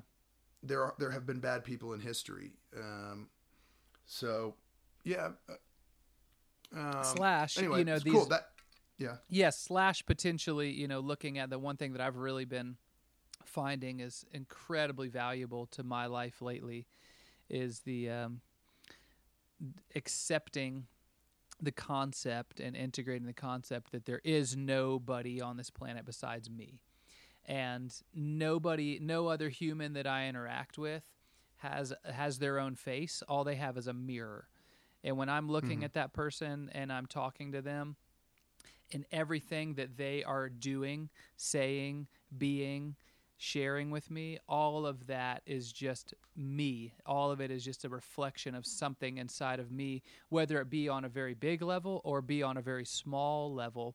It could even be, you know, about how the the you know there's some type of a you know crazy attack happening on you know my liver or on my endocrine system because I'm not getting enough XYZ but understanding and, and allowing the potential that everything you see everything I see around me being a reflection of some aspect of myself. So even going like yeah there's these there were these bad people in the past. It's potentially not even about that but going there was you know uh, a, a reflection outward reflection, outward fractaling of our internal imbalance that caused us to collectively manifest this situation versus going, that person's bad, you know. Um, m- more so if this person's waving a flag to go, hey, look at this. Look at this part of, of what you're doing and how I'm reflecting that back to you. Um, which goes back again to, you know, the, the man in the mirror um, which I, you know, I, I mentioned that story to you last time. Yeah. How impactful that was, Michael Jackson song. It's so true. So you know, how, how then you- how do you feel? Yeah. What's that? Oh, I was just gonna say that you know, just one of the lines of you know, how can I, how can I ultimately just go through my life and pretend not to see that there's you know people starving and you know needing help? It's like Right. no, you can't. I mean, you can, but it's uh, it's not the most productive, harmonious, compassionate way to live. But what were you gonna say? Right. Um, and that last point, how could oh, without noticing that other people are right, Mhm.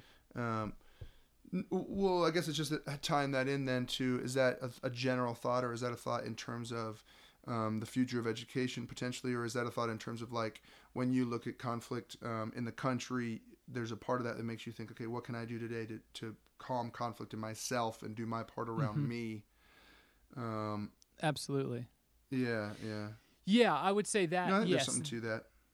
Sure. The- Absolutely, The, and- holographic universe, man. We're all like there we go. I was thinking about this, you know, before we've talked about it. But if you cut the bottom corner of a photograph off, you know, mm-hmm. um, a regular photograph, you'll get, say it's a photo of a man, you'll get the foot of the man in that photo. Um, Right. But if you have a holographic image of the man and you cut the bottom corner off and you zoom in, you'll get the whole image again. In the Yeah. sense that the whole picture is in every part of the picture. Yep. Um, and if that's the case, it, when people say uh, this is a holographic universe, if that's what they're getting at, then it makes sense. yep.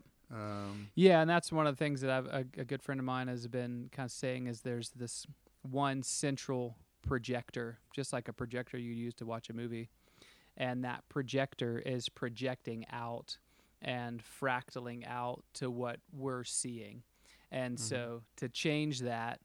You have to go to that one central projection and make the change there, and then it will ripple effect everywhere else. And I, I've, Uh, I've yeah. always you know, and I like to this analogy visual came to me one day um, about really any type of personal work, whether it be emotional work or even like physical medical work. But um, if you've got a, I think a lot of the way people work is, is say you've got a tree, and that tree on one of the branches you tie a rope, and then from that rope at the bottom of that rope, maybe that rope's you know four or five feet long, you tie a big rock, and that rock then is going to have a shadow on the ground as the sun moves. And what most people try and do is go, oh, this, you know, we got to address this shadow. And so you try and dig that shadow up, or you try and remove that shadow, or you try and paint over it, or you try and do something to get that shadow to go away. But until you go and untie that rope and remove the rock, that's the only way to really remove that shadow. And Right. so I, I see it like that too, where it's like you're seeing this outward representation of something that's going on internally, and you can point that out as much as you want and blame other people and, and you know try and look at it as being something separate from you but until you really see where that shadow is coming from of that rock within yourself and remove that you're not going to see it disappear in the world around you That's like uh, Plato's allegory of the cave, where Hmm. We're all looking at um, shadows in the wall, and we think that's us. But the reality is, you know, one person, if they can get up and walk back towards the fingers that are making the shadows, and then to the fire, which is another, it's the projector, right? Mm, yeah Um, and then you can even, you know, move on from that, climb out, climb out of the theater. You know, yeah um, that is that's a, a great thought. Cool, And I it really that. that that comes up to there's some good um, imagery. Like people have drawn cartoons based on it that are great. You know, Mm, because it's you know a, vi- a good visual. But yeah I, what's funny when you think about it from the health perspective, um, changing reality or changing health, this is something that I've heard f- coming from a more secular side and also a more religious side in terms of healing people, um, where they have talked about going into ah, spiritual mindset, astral space. Everybody calls it different things. You know, that's what's so Mhm. interesting about it. And picturing pure health, perfect health, natural Mm, order in the body, and then using that to project down into what creates the form of the body. So you're actually going Right. into a space and claiming or projecting, um, and then again, it's like you're affecting the projector, and then the body uh, reacts to that like a sh- like it's a shadow, right? right Um, and I don't, I don't obviously don't fully understand it at this point. Um, obviously, meaning like you know, that's I'm just trying to explain it the best I can. Not that people Yeah. can't understand this. Um, but I always thought it was really interesting that I heard basically the same breakdown from people that come from diff- very different walks or beliefs, Mm, and that's the stuff that honestly I love is when yeah um, it's the same as the religion and science to me are more like sisters holding hands working on a, a detective case together. Yeah. Or it's like, you know, two filmmakers, one that loves digital and one that loves celluloid, but they're still into filmmaking. I, that's, you know, whatever. But yeah um, I just, that was really powerful when I, when I realized, okay, there's something here that, um, that multiple people are describing in terms of the pro- uh, go to the projector. I don't I don't know the, the directions. You know, I've heard I've heard I've heard people talk about it, but um, it might be possible. You know. Yeah, and you can actually what you're talking about is um, is actually videotaped um, from the, the medicineless hospital in China, which that alone is just like I, I love that that term medicineless hospital, um, Yeah. which it is. Uh, there's a medicineless hospital in China, and one of the things that has been I just wanted to for- like exhale it with like ah that sounds so good. right? So you do a little shoulder shimmy, a little like ah. mm-hmm. Yeah, so good. Um, and so Gregg Braden, phenomenal author, um, researcher, d- uh, phenomenal human um, in general.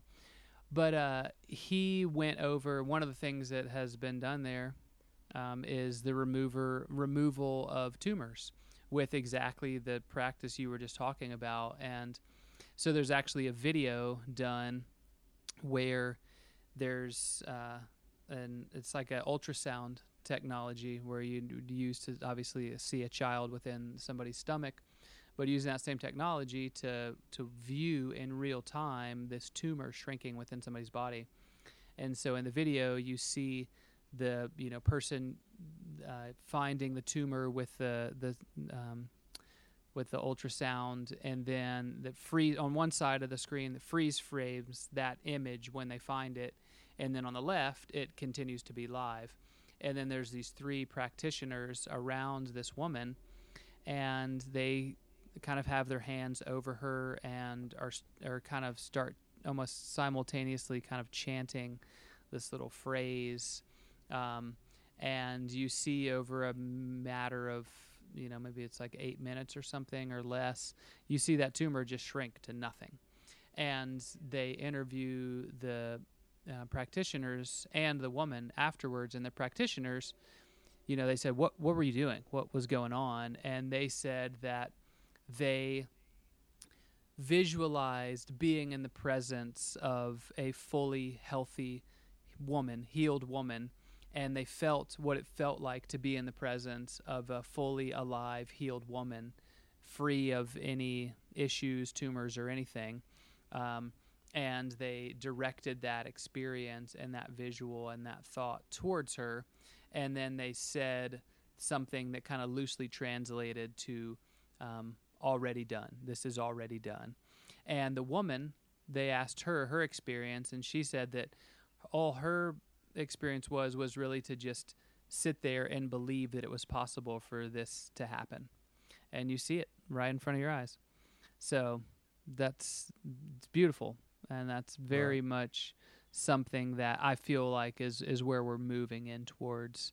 And when you've got things like that happening, you know, it's so much harder to monopolize things like uh, you know pharmaceuticals and things of that nature, and you move into a, a different um, a different structure of society altogether. So right. I'm excited about that. Yeah, you can't patent three people that are doing super weird mental projector changing mm-hmm. type work that Yeah. You know. And another another com- thing. Go ahead. Yeah.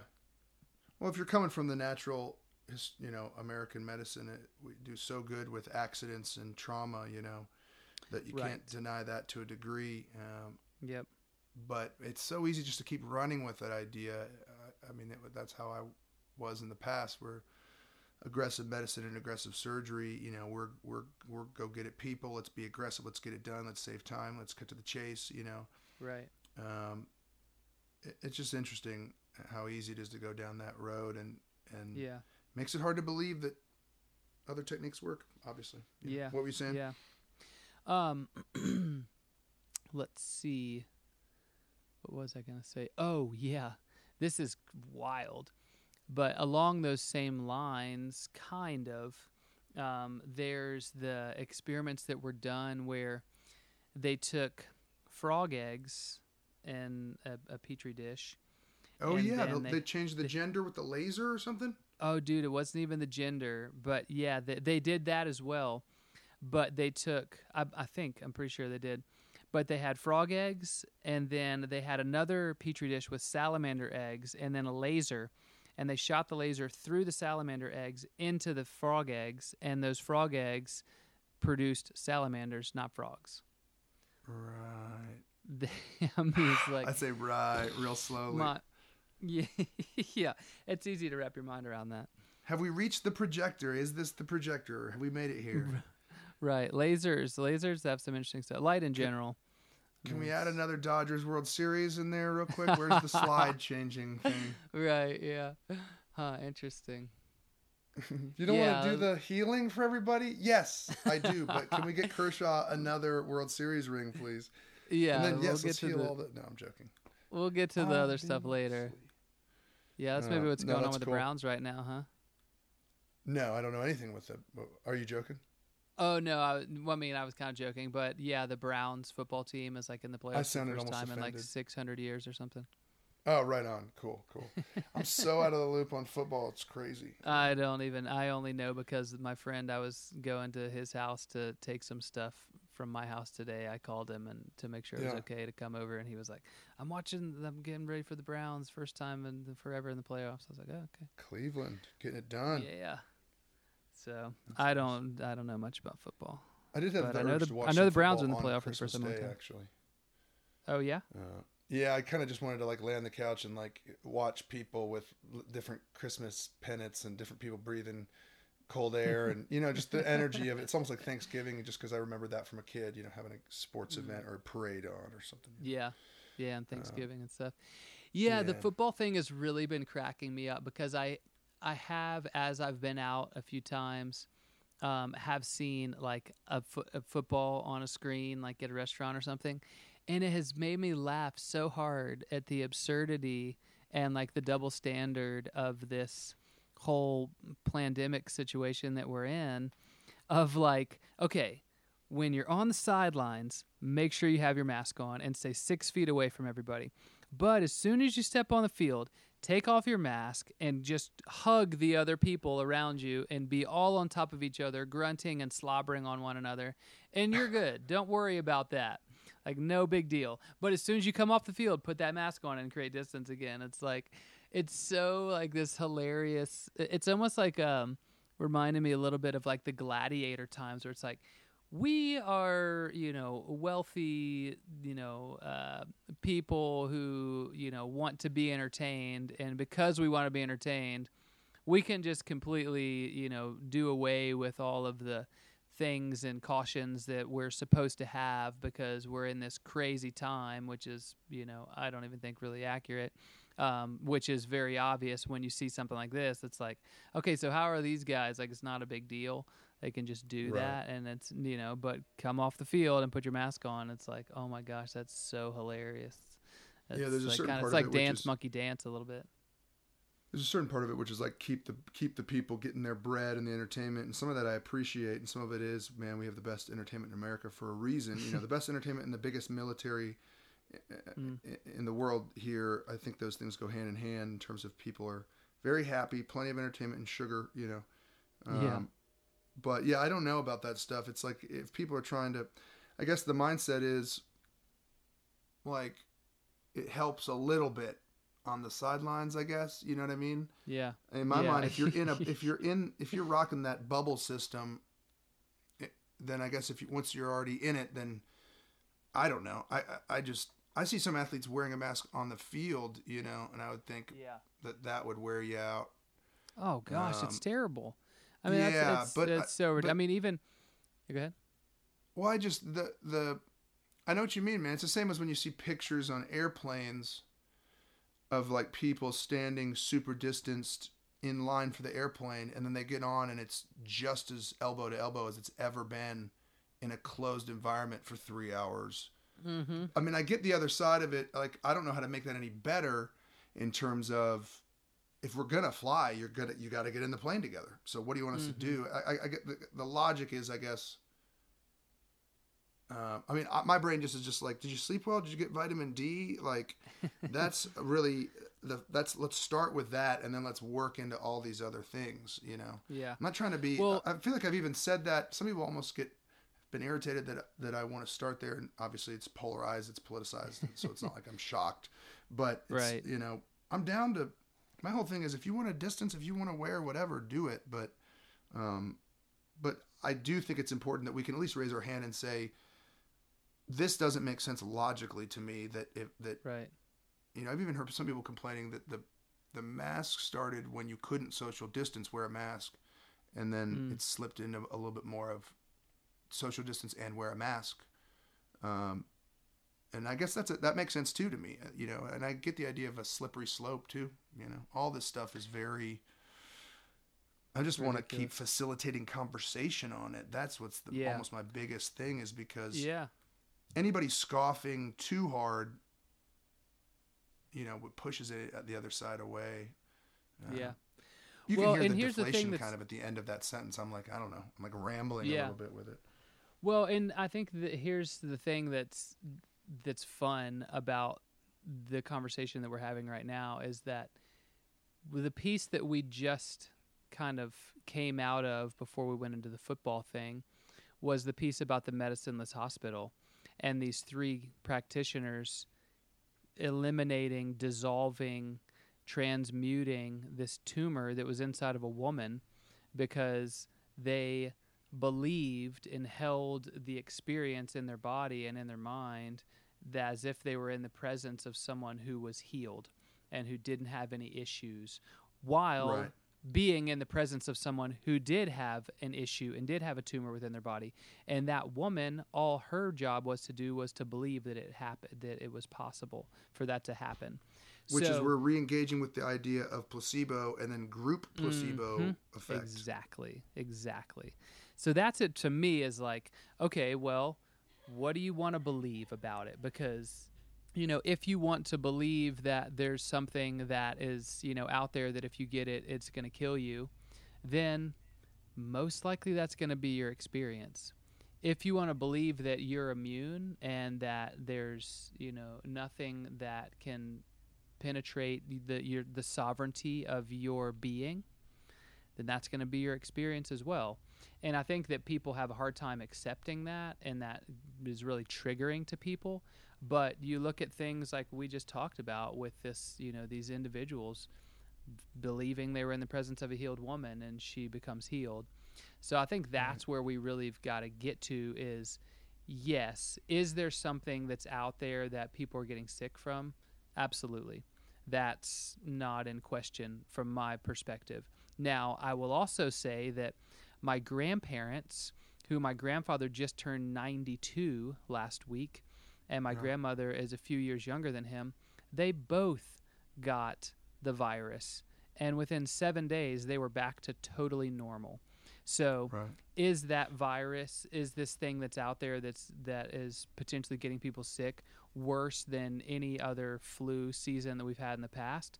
Potentially not. I would say definitely not. If it was if I was, you know, fully going to be pressed about it and someone wanted my truthful answer, I would say absolutely not. I would say that there is a, you know, we've got a pandemic of false positives and we've got tons of deaths that are unrelated to the virus that are being deemed from the virus.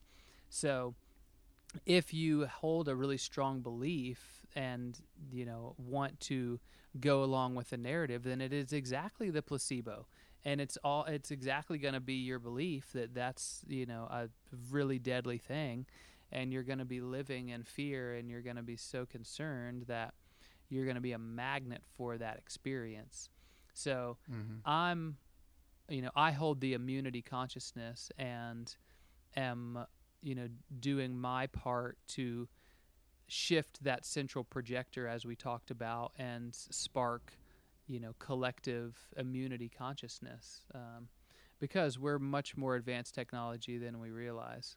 And Right.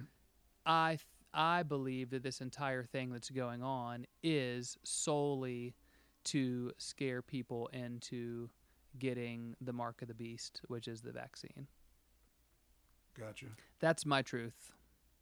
And maybe There's it doesn't jive with other people's, there. but Well, yeah. of course, nowadays there's plenty of truths that don't drive with other people's. um, the oh, I think it's with the um, the I think I'm I meet you in terms of the placebo in the mind and the self creation and kind of through the power of the mind as a part of it.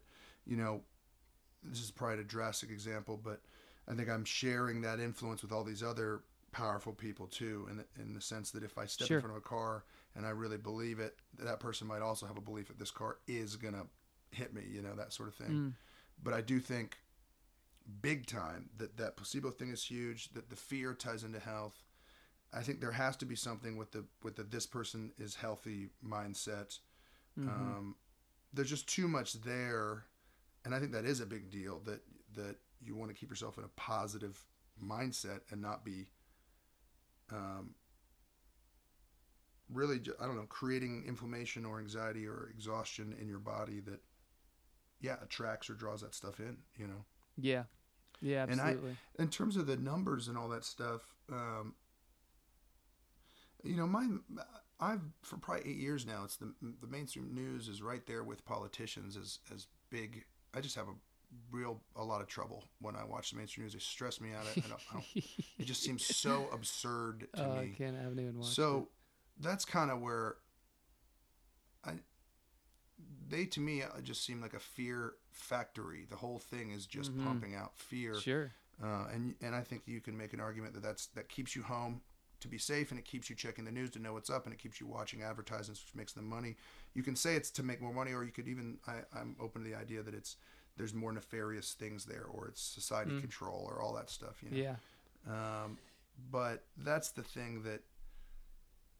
So when I show up to a story that tells me to be afraid, I, and I'm I'm not not trying to pay attention. I'm trying to be aware. I'm not trying to get sick from anything. I'm not trying to get anybody around me sick. You know, I don't. Mhm. I haven't held a test tube in a long time, so I'm not. You know, I'm trying to listen.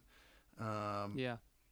but one thing somebody I heard, I think it was Del Bigtree, which this guy is known for not, you know, speaking against a lot of vaccine stuff. So I get that that name might be triggering for people. But in an interview with him, he was explaining, and I even spoke with somebody who um, was a friend of mine that's no longer works in these industries, but had been talking to different people that either work for the state. In this sense, he was talking about medical friends of his that seemed to verify this.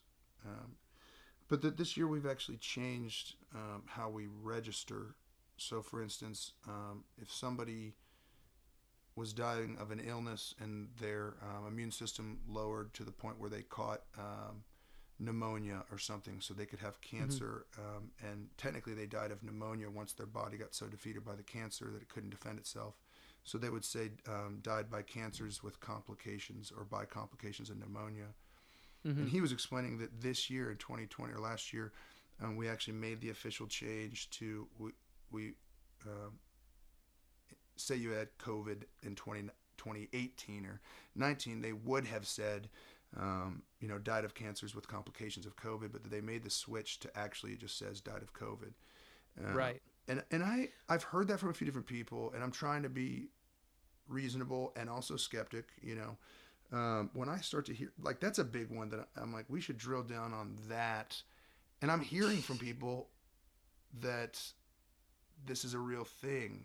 So I don't know. That's one that's kind of Yeah. stood out to me is like let's look at that because. Um, and yeah, I can find a link to ten articles of somebody that says "yep" and somebody and ten people that say "debunked." So I get, I get it. You got to spend time and look into it and try to Yeah. honestly find your own answer. But I'm not. I'm not trying to make anybody sick, and I'm also. Mm, I don't know. Don't shut everything down too fast because the we don't want too many businesses to shut down, and we don't all Yeah. want to be sick and dead. So I, let's let's come together on this. Yeah, totally. Well, I'll tell you another little piece to this whole um, r- cause of death situation that is so ridiculous. And, you know, if you look back at, at, at anything really and you follow the money or you, you know, there's money to be made, um, it, it's pretty easy to see there's, you know, some kind of a manipulation or something going on. But one of the things that now is a, a situation is that and this was was learned about firsthand with my family because my grandmother um, passed away on my mom's side not the same one who had who had covid that i was telling you about who survived after seven days or was fine after seven days but on my mom's side um, she passed away and what happened was she she had had cancer for a long time um, and it was a slow situation. But anyways um, she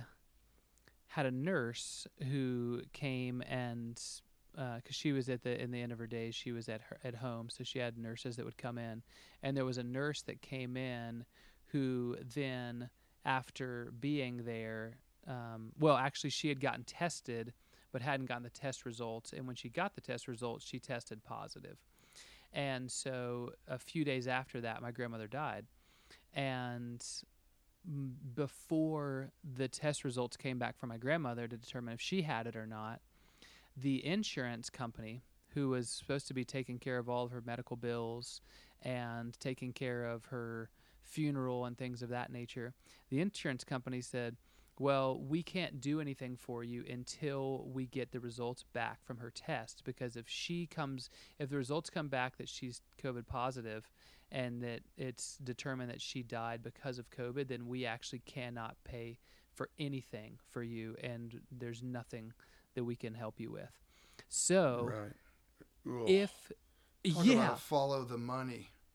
Exactly. So that's the thing that's so mind boggling for me. And it's like, oh, yeah, screw scaring people about the numbers. Like, if we can just say that the cause of death was that, and then insurance companies don't have to pay for it, like, holy cow, that's better than scaring people almost, you know? But if you can do that and scare people, then it's like a total win-win, you know, from the diabolical side of things. But Yeah, and that even if to it's me is scare super pe- I mean, even aside from scare people, it's straight up. You've got a major, powerful company with an incentive to log this person down as one way or another. Yes. you know? Well, and then also if you look back at you know you look at the individual who invented the tests that are used, um, who Didn't he pass away? yeah he, he passed away last year. Shocking. Um, How did he die? Or what's the what was the cause of death? Did they say? I don't know. Um, I'm not sure what the cause of death was. I know was. people pass away all the time, but it's so unsettling that that guy had to pass away this year. I know. Yes. Super weird, super obvious to me what's going on. But he said, there's a quote from him that says that you can f- you can find anything in anybody at any point in time with this test if you want to, if you run the test long enough. And, and that and that refers to how many cycles, right? The PCR Exactly. is a PCR test. You can run it. the PCR you can test, that's the cycle the- cycle. yep. the sample through multiple times. Yeah, I've heard people Exactly. talking about that. Yeah. There's different settings for different things of how, and the different suggestions for almost like a microscope can zoom in and keep looking and keep looking. Right. Yeah, It's and he used the example, or somebody used the example, not him, um, but someone used the example of it's similar to like you know we'll we'll use the the house that you used to live in, you know, old school house when we were back in the CPA days that uh, you know I used to come over to. But if somebody was to go into that house like a forensic team and search for you know a month and find a hair of yours tucked somewhere randomly and because they found that then they say oh yeah he still lives here that's Right. the equivalent of being able to search far enough and go oh yep this is it it's like Right. no that's not that's not the situation the way that it needs to be done is if you find something but within 20 to 25 maybe 30 cycles then there's an issue but if it takes you 50 55 60 cycles to find it there's not an issue and so that's what he's saying is that if you run it long enough you can find anything in anybody at any time and the Yeah. only data that's not being collected and shared is that cycle data so that's why I feel like we're having a pandemic of false positives because people are just running that data, running those cycles for so long that you Right. know it seems as if everybody's got it. Which is to me, that's why you can test positive but be asymptomatic because you don't have any symptoms. Yeah, because it's such a minute piece in your body that it's never going to give you a problem, but Right. it's there just like any other you know maybe parasite or some kind of a something you may have in your body that's present but is you know small enough that it's not an issue really um, yeah.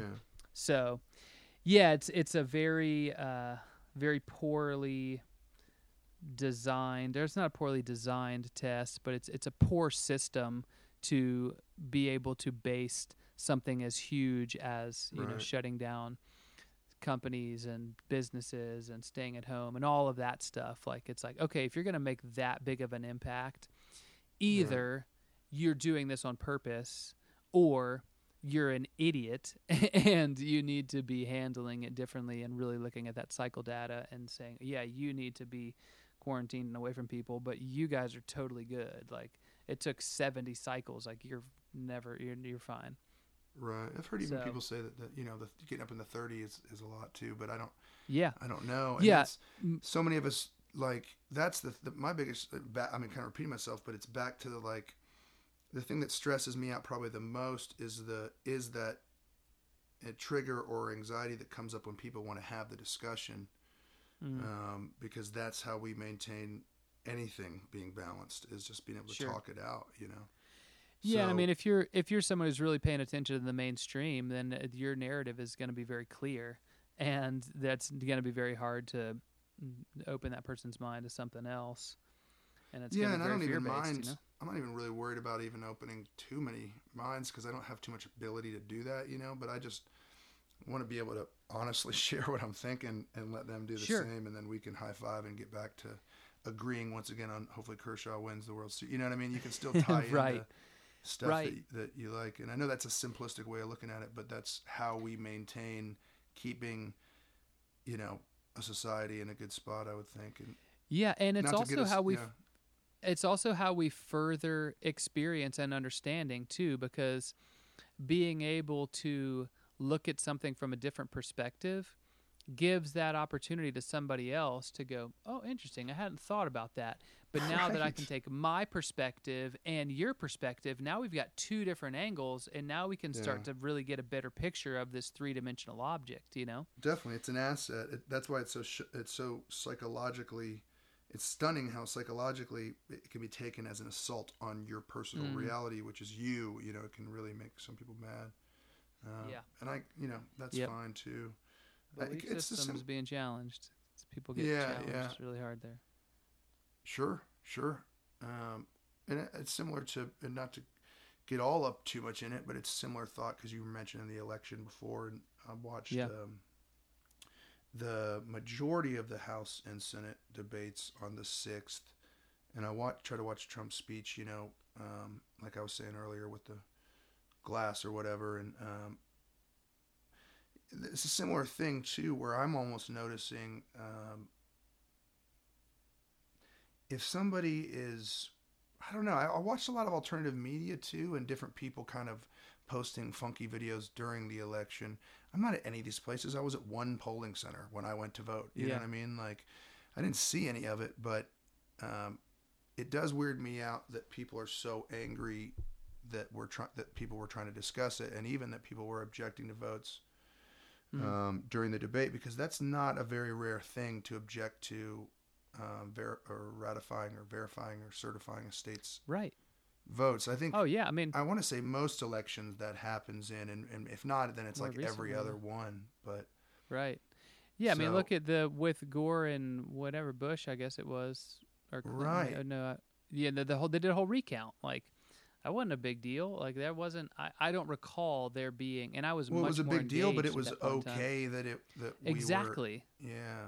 Yeah, and I'm exactly. not saying this really is. A, it's really comes down to the whole free speech, which ties us into the other another Yep. major controversial topic, which is all the social media stuff. But um, if you're lying about something, or if you're a bad guy, like I, I want you to be able to share your thoughts because hopefully, that's how I stay engaged and keep my eye on you and and say Mm. these people are crazy. So right. um, I don't know exactly what happened, but um, there's definitely, I don't know. It's just hard for me to trust Republicans or Democrats or the mainstream media in general. yeah.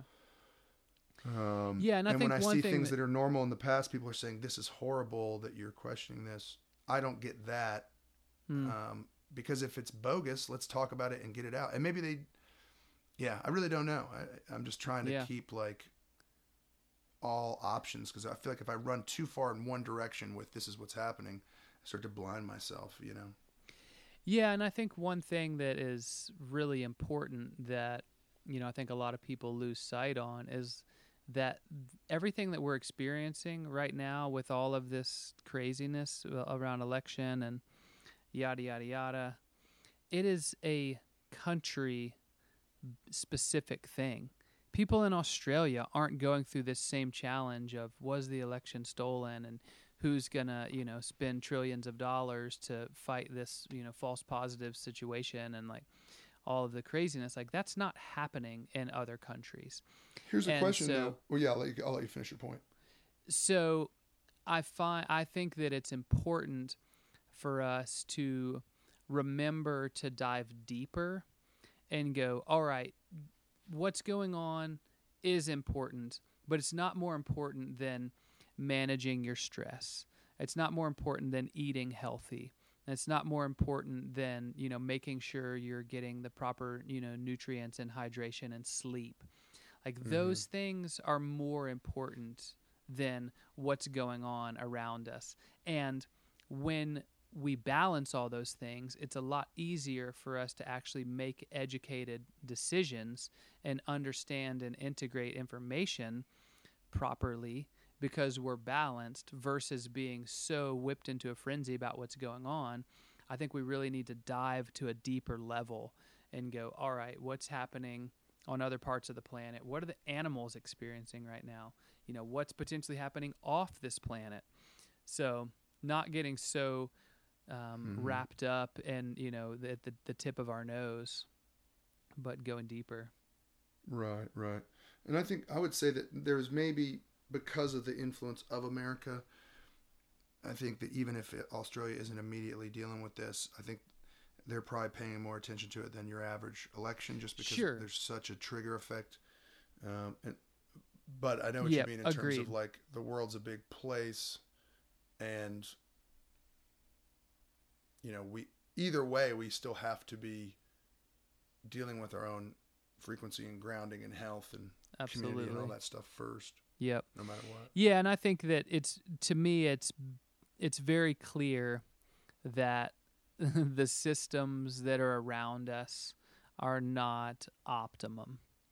So somebody has to drop in to their own being, ground in, open up their awareness, really put on their thinking cap, really dive into their creativity and come up with a new system. And and you know, Buckminster Fuller had a great you know quote around this is the best way to make a system obsolete is to or uh, the best way to change a system is to create a new one that makes the old one obsolete. So Right. If we can come up with a system that's better than the systems that we're doing now and actually put forth the energy and focus and time and money to build those systems that makes the old ones obsolete then that's that's what needs to happen. I feel like that's what we need to focus on. It's more about we need to focus on solutions and we need to focus on solutions that are inclusive to all instead of separating into these different categories and groups and you're left and you're right and you're poor and you're rich and your skin colors this and that and uh, beside get rid of all of that and how can we make things inclusive that take care of us on a very universal law level of respect and integrity and honesty and compassion and build these systems that are going to really support people in what they need.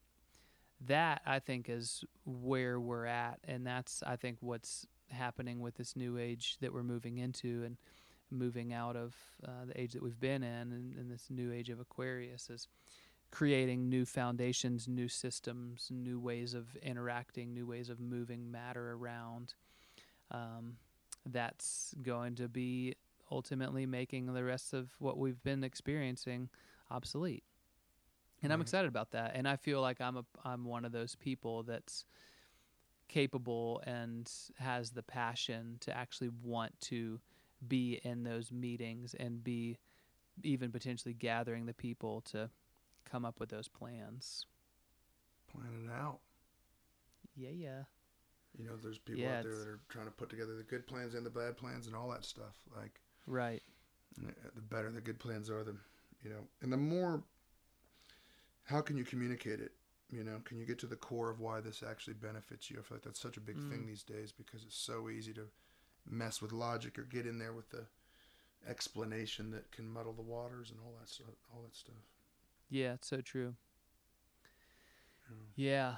Yeah, it's we're definitely uh we are presenting ourselves with some real challenges that we need to figure out how to um how to evolve and grow and and really be use our intelligence to to get around. Because i think like you know that I, I was shocked when i read this quote of the the world health organization that the most dangerous thing on the planet is someone who's anti-vaccine. Is that a someone who does that's a statement that they made the most deadly and dangerous thing on the planet is someone who's not wanting to get vaccinated that is the that is the like biggest danger of humanity which uh, I, it still boggles my mind like it's i can't even I don't even have words for it. I'm literally speechless. Did asteroid retire? yeah, right. yeah, and I was thinking of that yesterday and going, okay, so you're so ultimately what you're saying is that the divine intelligence that created us, the human beings here on this planet, that they got it wrong and they didn't design us in the way to actually be able to be capable of existing on this planet. And you, which was designed by them, have come up with a better idea. And the way that that better idea is is integrated is through this little needle that pokes into your arm and injects something into you. And that is going to make you better than this divine intelligence originally designed you. I don't think so. I'm not buying it. What if we lowered the price to 75%? right. What if we gave you tons of money to get people to believe this? What about that? Oh yeah. Yeah. Okay. well, if nothing else, man, it's like You're uh, hilarious, Hans. I'm just trying to meet you in the middle, man. Like, if What you if don't we want also this thing injected in you, what if I gave you a Starbucks gift card? I'm just trying Yeah. to meet you in the middle. Plus a snuggie. We'll give you a snuggie and a, a Starbucks gift card. Two Yeah, snuggies. it's int- Yeah. it's interesting with the. Uh, I mean, there's all sorts of stories coming out with the vaccine issues and getting it places and it arriving and it expiring and it not going out right and um, different people, even um, front certain frontline workers, not taking it at the, at the rate they should, they were supposedly s- supposed to. Um, there's so much fishiness with that. I just. Uh, oh man. When it comes Yeah. to pharmaceutical, I, I'm pretty slow on my feet. But if nothing else, I just Yeah. I'm gonna I would like to give it more time on the test. Uh, yeah. like we're, we've Don't talked be the about this first before, one. but warp speed spaceship sounds sweet, but warp speed safety tested spaceship sounds terrifying. yeah. So that's- Agreed. I, I I'm maybe I'm thinking more about advertising. My, it's my advertising mindset. I'm seeing how big the word warp speed is, and I'm I'm just like, hey, Star Trek, Star Wars is sexy, but Yeah. aren't you guys also explaining that, that the warp speed part is is is literally the safety testing? right. so uh, you know, Yeah. Yeah, it's like Um, it's like being on a either in a plane with a parachute on or like standing up on a bridge and you've got the bungee cord and they're like you're like, "Right, this this parachute is packed right." Yeah, it's like, "Oh yeah, we gave it the super warp speed packing. It's good." And it's like, "Oh, and you had you had the person we could. Yeah, and he had the like person inspect it. Oh yeah, they did. it. They gave it the warp speed inspection. You're good. Like, actually, do you have any not warp speed inspection ones? Because Yeah. I'd rather use And then- those. And then they push your shoulder and they're like, three, two, one. And you're like, no. right, you pull it, and the cord just immediately breaks in half. right. Um, hopefully Oh, it's over some sort of water and, and you can you can pencil and go into it and be okay. But, yeah, um, or whatever Yeah, high you're velocity- supposed to do in the yeah. High velocity water impacts are always gentle. Yeah, right, right, right. Um, yeah, I Oh, don't know, man. man. I just think I'm all about the old. I've been thinking about it recently too, like, um, whether it comes to. I just tend to kind of be more like you know, if you want to go get that injection, get it, and if you don't, or if you want to wait, then then do that, you know. And I, I think I tend to lean into that when it comes to who you marry and whether or not you have a gun and whether or not you do a lot. You know what I mean? A lot of the rules Yeah. and laws, um, we got to have some of that stuff, but uh, I don't really want to. I don't want to have to pay somebody to make too many decisions for you. That seems like a waste. Right. Yeah, and I I, know think it's bigger you than know. that, though. I, I know there's a lot of lot of stuff going on with safety and health and money and control. Right. Oh yeah. Um, Well, I mean, well, yes, somebody that I that I saw, um, I forget exactly what his title was, but his he was ultimately kind of explaining to this group of people, kind of how the where they were in the realm of like how it was being distributed and um, the various precautions so that it did arrive and it was functional. And he said that because it's the whole there's this, there's two you got to get the two different shots, and he was saying that there's a much larger financial incentive for the organization to get somebody to get the second shot than there is financial incentive for getting people to get the first shot which I Hmm. thought it was very sketchy in general that there's a financial incentive for someone to get that shot. That to me is just sketchy. But Right. uh, a a larger financial incentive if you get someone to do the second one, that's like wait a minute, there's that's weird. There, that's just way that's Yeah. super weird. Yeah, definitely. But I, one thing that I've and something that I've kind of integrated within myself that I've found to be really helpful is being able to see people not by the physical age that they are, but by the emotional age that they are. And so you might Mm. have someone who's, you know, say in their 40s, 30s, 20s, 50s physically, but emotionally, cognitively, maybe, you know, a toddler or, you know, a teenager or, um, you know, something very different. And so for someone who's a, you know, a, a toddler or, you know, a young uh, adolescent or something, if, you know, there's the whole concept of mentoring or being a, you know, a parent, whereas, you know, you're teaching those toddlers and those young kids how to interact with the world around them. So, you know, if you see them getting close to the edge of a swimming pool and they don't know how to swim yet, you know, you're going to go and, and assist them and give them some awareness and go, hey, maybe, you know, walk over here or, or put up a fence so they don't fall in or, you know, show them about whatever the various safeties are. So I'm definitely keen on not, um, you know, telling people what to do or, you know, trying to give people the free will to do what they want but also I feel like there's a certain responsibility we have as adults with children to give those kids and children education on what they're interacting with. Like a, like a kid picking up a gun you know they don't know what's going to happen. They go oh there's a hole. I'm going to look down it and then they squeeze and you know like you've got to educate them of the of the danger of certain things. So i feel Right. like there is a certain level of responsibility for for those of us who see the potential of what could be going on here and be able to at least kind of give somebody that other perspective and uh, information and a little education to go you might want to just read these kind of things and you might want to look at you know this that and the other. You might want to watch this documentary about what happens Yeah. when you know people have gotten this stuff. Um, And that's the versus the f- being What's that? two hands off. Versus being two hands off and going like oh you got your free will do your thing. That's not my job. It's like well kind of is so many people are, are just not yeah are Yeah. a little too hands off i feel like No, I know what you mean in terms of just cutting off. I mean, I, I feel like those two things can exist together. Where, when really when I'm talking about those things, it just comes down to I'm not going to lay. There's no force that needs to come from any of those decisions. I don't want Mm. to pay anybody from the state to force you Yeah. to do make that decision.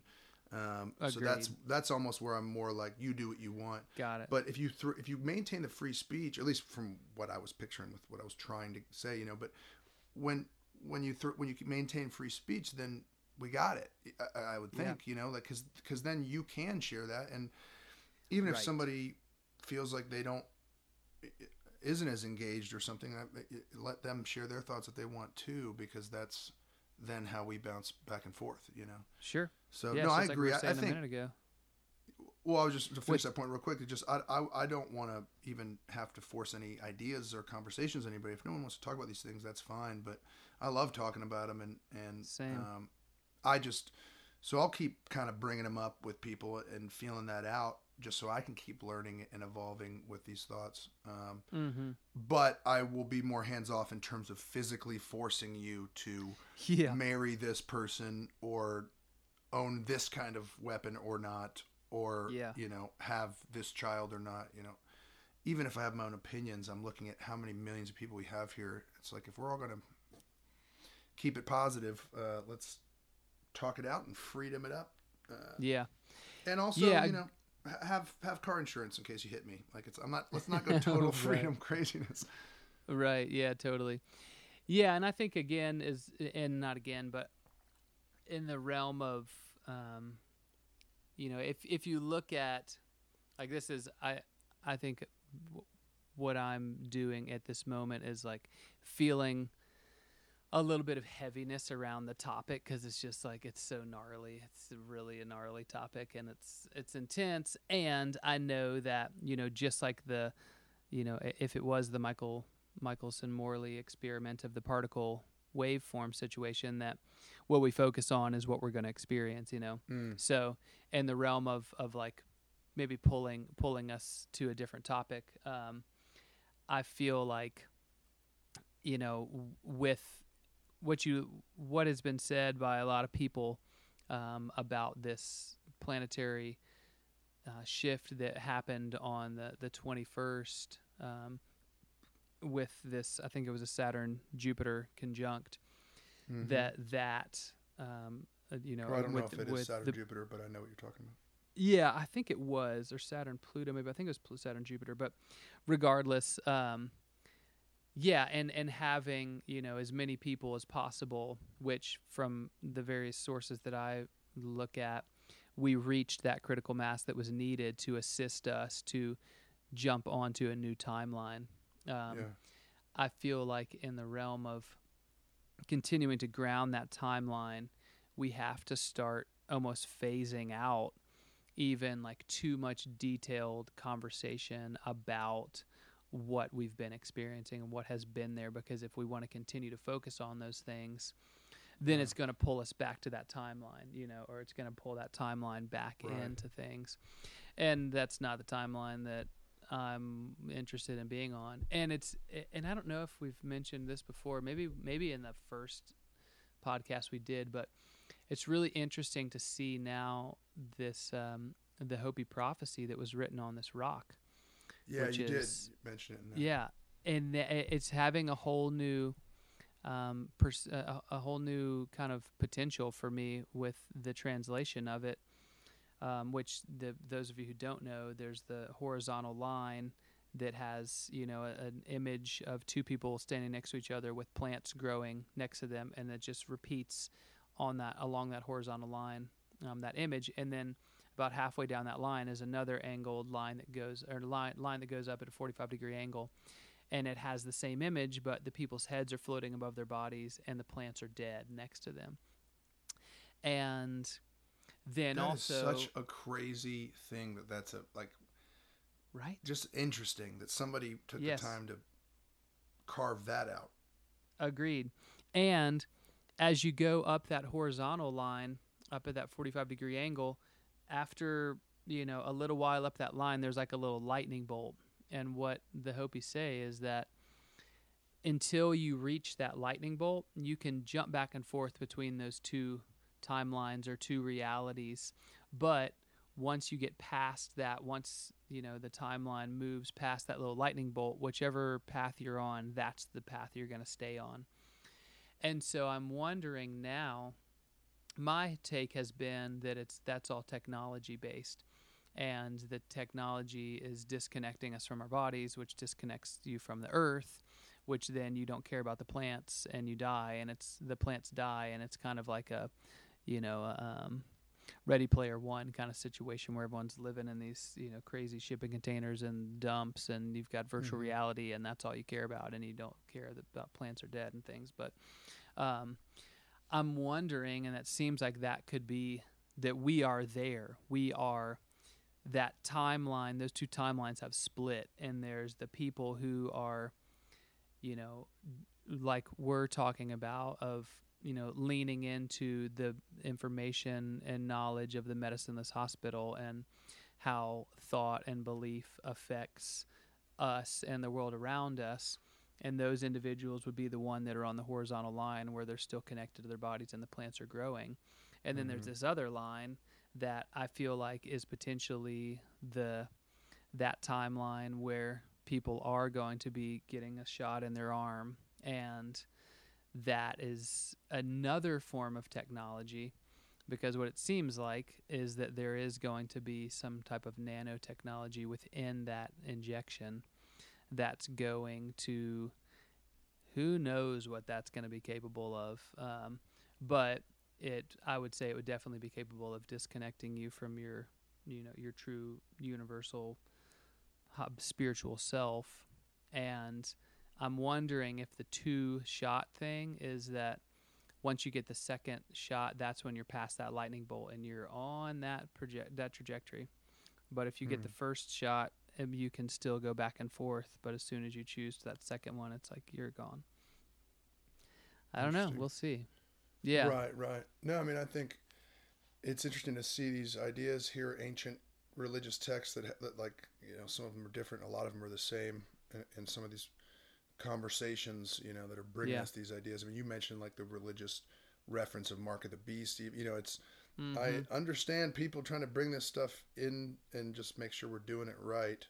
Um, it, the whole timeline thing stuff to me is so interesting because that is another just like I'm more engaged on that as an idea than Mm. like we were talking about before how when people start talking about flat Earth or sphere Earth or Right. realm Earth Sure. or um, uh, I'm, I'll listen, but I'm not totally engaged. Um, the timeline thing does engage me a little bit more. It's so huge that my brain is like, you know, is more interested in Gobekli Tepe maybe uh, or underwater cities off the coast of Cuba or Japan. Right. You know? um, Yeah. But the timeline thing, one dude I ran into this week that I, I we've talked about Ben Fulford. I think we used to. oh yeah. Um, and I haven't listened to that guy in a while. And part of the reason why I ran into him in the past and that he was interesting to me is because he would he would make these ginormous claims about the state of the world. And he was a world reporter, I believe, from Canada, living in kind of in the Asian countries. And I mean, he's talking about the ancient dragon families with great wealth and the, the, the Mhm. good guys in the mix. And but anyway, that's um, whatever anybody's interested is in all those uh, theories or topics he's he brings up the timeline thing a good bit um, and i don't even know what to say about it man but it's it's very interesting and you throw a couple hopi prophecies in there or just one um, I'll, I'll listen if nothing else because if you if you miss listen it's more than i'll listen i think there's something to that i just can't wrap my head around there being there's so many different theories and people talk about the um, timelines or multiple dimensions or that, that Mhm. maybe the earth is here in multiple dimensions and, and that there's Sure. And different parts of art have kind of touched into this whether it's even more recently like stranger things that you have it's the Mm. same world but it's a different world you're it's the under it's the it's a it's a lower frequency or whatever so i think there's different things in art to to, to help us visualize it but Sure. like of course Yeah, something even- crying out loud. or something even as simple as like phase shifting where you've got something that is in a particular visible frequency spectrum right. and then as that frequency changes then it moves into a, a new frequency phase that is not visible and all of a sudden it's gone and we don't see it. Right. But then it shifts back into that other f- spectrum that it was prior and there it is again. And it's like okay well where is that going? Is that going Mhm. somewhere that you know is really a different place or is it just something that we can't observe? You think of even like look at the the cones in our eyes and you've got like us that has the ability to see you know the visible spectrum that we see you know in the the rainbow. And then there's you know, a, cou- a couple of people who you know have the ability to see like the, some differentiation between a couple of colors. Um, and then you've got like a, a, a sparrow which you know has uh, a few more cones in its eyes than we do then you've got something like a, a, a, a butterfly and the butterfly even has more cones in its eyes than the sparrow does and it allows them to see like ultraviolet or see um, various other spectrums. And then you've got the mantis shrimp, which is this huge shrimp that has the ability to see has I forget how many maybe 12 cones in its eyes and it can see all these things that we can't see including like Yeah. thermal and stuff of that nature and give me some of them cones exactly. So, you know, when you see like a butterfly that's flying around and it looks like it's doing this really random, like strange flight pattern, you know, there's a good chance it's actually just following ultraviolet or some other light spectrum that it sees that we don't see, but it sees like, you know, the essence coming off of a flower that it needs to get nectar from and it follows that path over to it. yeah And so, you know, you could use that as going, all right, well, that we can't see it. Does that is that mean that it's in some parallel universe or some parallel timeline or something? What is it? Where does it? Where is it? You know.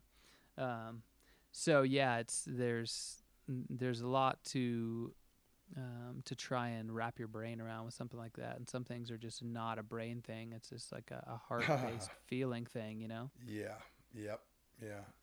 And that's like those two ideas kind of melt into each other, be- maybe because it is harder to pin it down because we're inside of Yeah. it. You know, we're trying to define this thing. It can be pretty tricky. Yeah. I, the reason I Yeah, laughed at the beginning of what you were saying with that was that um, I remember when I saw the graph that showed the light spectrum and then the visible light spectrum. You know, it's like a ten percent or something absurd, and Mm. and who's to say even that we we know what the whole spectrum is? You know what I mean? Of but I remember at least thinking like, whoa, whoa, whoa, what? We can only see that, and this is the agreed upon science. It's again, it's the spirituality and the science holding hands. I'm just, I'm thinking this is like a placebo effect where you guys are telling me that I can only see ten percent of what is. Aren't you guys the ones saying if I don't see it, I don't believe it? You know, I understand that, and I've even said that to a degree in terms of skepticism. But it's like, okay, well, if you guys are telling me that there are 90% of things that are here, or at least 90% of the space that is here, I can't see, now I'm kind of thinking I got to hold 90% of my belief pages open to, you know what I mean? Like, I got to be more open. Yeah. Uh, but I just, that made me laugh uh, back Yeah, in the day I- when I first saw that. Like, wait, what? Yeah, that's awesome. yeah, I love that. Did you? Uh, and I mentioned earlier the Golden Compass um, series. I don't know if you ever read. yeah, that, I haven't. I haven't. I haven't read them or seen the movies. I just picture a Mm. bear fighting somebody in the snow. Yeah, there is the, there is the bear. Um, but yeah, there's only one movie. Sadly, I wish they'd have done all three. Um, but there's a there's a series now that's come out on HBO that is you know going much further. But the the first book is the Golden Compass, and then the second book is called the Subtle Knife.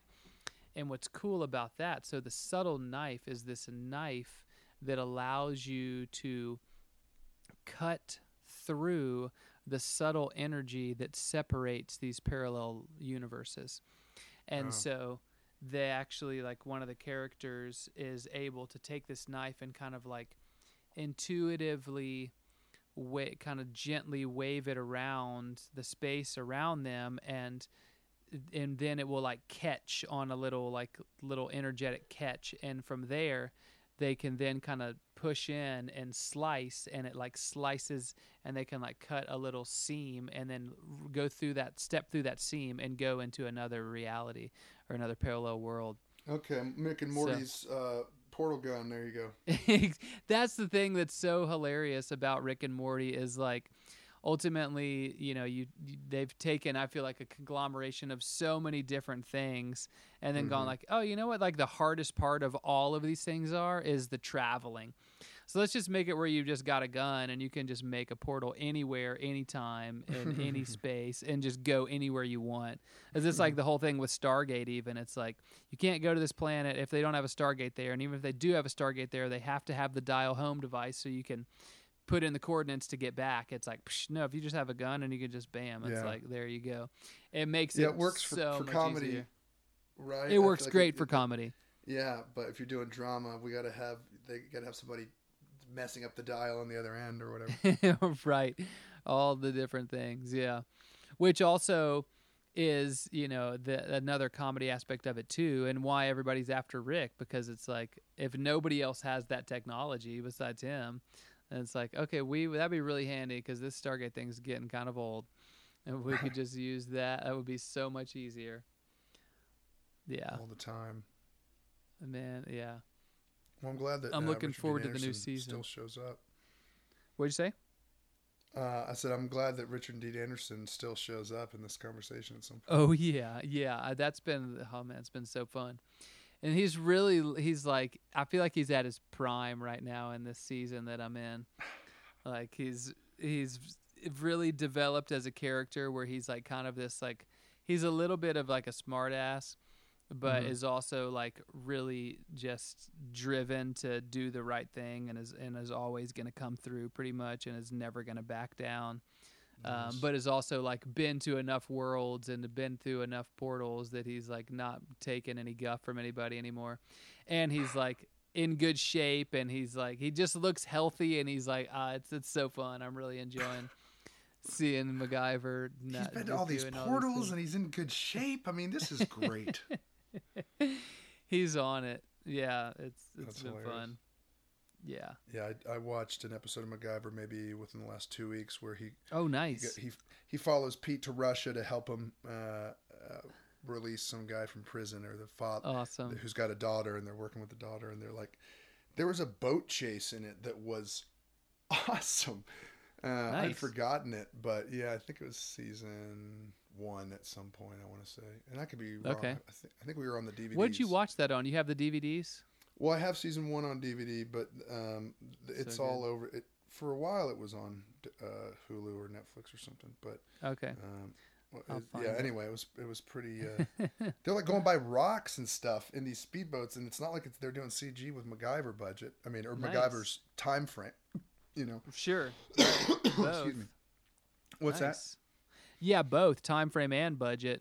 Right, exactly. I mean, because they as they went on and on, you can you can hear the sound or the score of the intro song get more and more quality. You know, you see the Uh-huh. budget boost, but you know you're still dealing with a time frame where Yeah, technologies. Yeah. Yeah. anyway. Awesome. Right on, man. Well, I feel like we could kind of riff for a bit longer, but I got to keep an eye on myself. We're looking at like two and a half hours. Nice. So I think this will get us past our last, uh, our last, uh, the first time you were on here. Nice.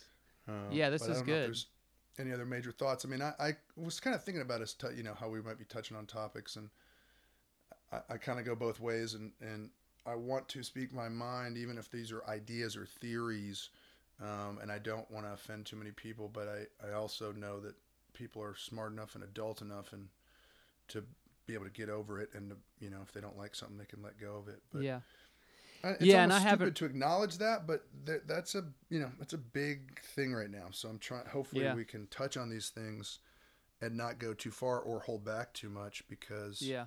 if you got a theory and it's weird or normal, that like I'm I'm around to hear it. You know. So Yeah, yeah, and I and I appreciate that, and I you know I I have held my tongue on so many conversations with people because I I can I just know they're not ready, and it's not going to be met with um, anything besides opposition, and I just am not really interested in in going down that and spending energy going down that path.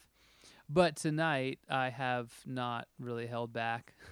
Yeah, and and I, and I think it's it's great to be able to have you hold space for me to be able to express my perspective and what I'm seeing and regardless of how you feel about that you know you don't have to agree right.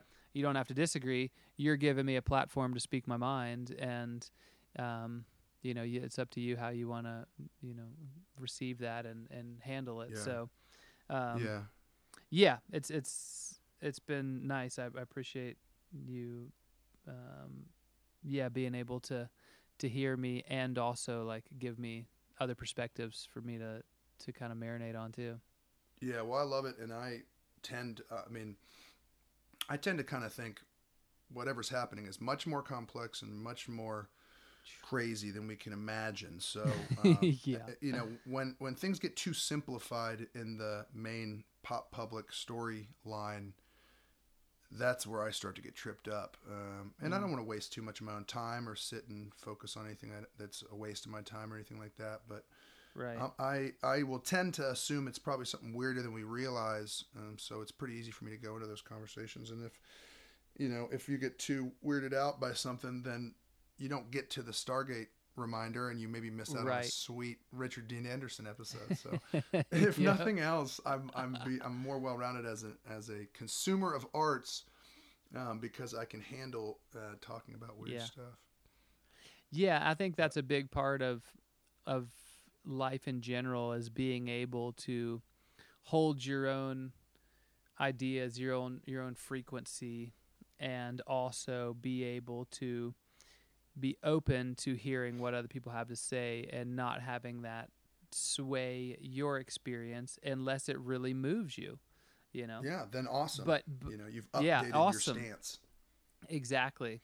But if you're not capable of uh, being able to even hear what somebody else has to say, then you know it's it's a shame and it's sad because that's definitely not what furthers you as a person, um, or is what we need collectively here because everybody deserves to be heard. Right, right. And we can all fall into that in moments or at times too, you know. So it's Yeah. good to keep checking in with it. But Yeah, for sure. Yeah, this Yeah. was great. I appreciate you having me on again. totally, man. I I'm, like I'm glad we, we got to Covered some to, good ground. to set it up uh, or make it work. Yeah. And I, I, you know, the more I think about the podcast, the whole goal is no rules and no uh, immediate plans. You know, whenever it happens, it happens, and let's keep it a Yeah. fun thing. But I Yeah, love the nice. idea that specifically that John uh, Mitchell and you are our first returning guests. Uh, there's something about that that fits well for whatever this is. Is that you know he gets into weird stuff and we like to talk about art and film video, you know, and then we can get into all sorts of weird stuff and also get into the funky spiritual perspective into the art creative business where you know it's just um, whatever it is it's i love the idea of trying to have reoccurring characters in the mix um, Yeah, that's I like that too.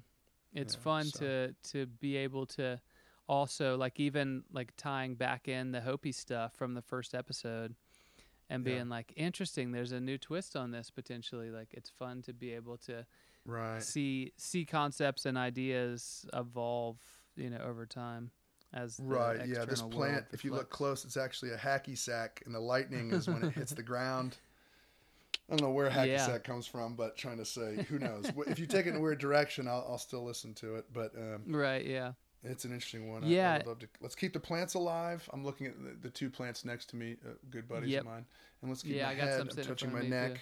Let's keep that. Let's keep that secure. Mhm. agreed yeah 100% Yeah, Uh, and also is it no, nothing wrong with uh, letting a couple of people test the bridge out for you before you walk across it? oh right, right. Well, I don't know. I just don't know. I, I, I uh, if somebody wants to, that's fine. I don't want to have to even push anybody out there. No, but- no, no, definitely not. But if somebody wants to, I'm happy to watch. What's that? If somebody wants to, I'm happy to watch. Yeah, yeah. And I'm also glad this is a little random, but I'm glad that when you said that, I pictured Harrison Ford as Indiana Jones on that yes. uh, rope bridge with the dudes in the black and red coming at him. Oh yeah, Um, Yeah, Oh, yeah. Doing the curls and tricep workout there. yeah. As well as also the from um the uh psh, oh which one of the Raiders of the Lost Ark. Where Uh-huh. he's uh he's got the the leap of faith kind of thing. He's got to Oh, just yeah, step out, great. you know. And Yeah. it's like, go for it. I don't see the bridge. I'll let you go first. And Right, okay, it's cool. I'm right. coming. I'll come behind you now. Dude, you got a sweet hat. You should take this one first. right. you you can Yeah. have my hat. No, I no, mean, no, I don't want to take this glory you. moment.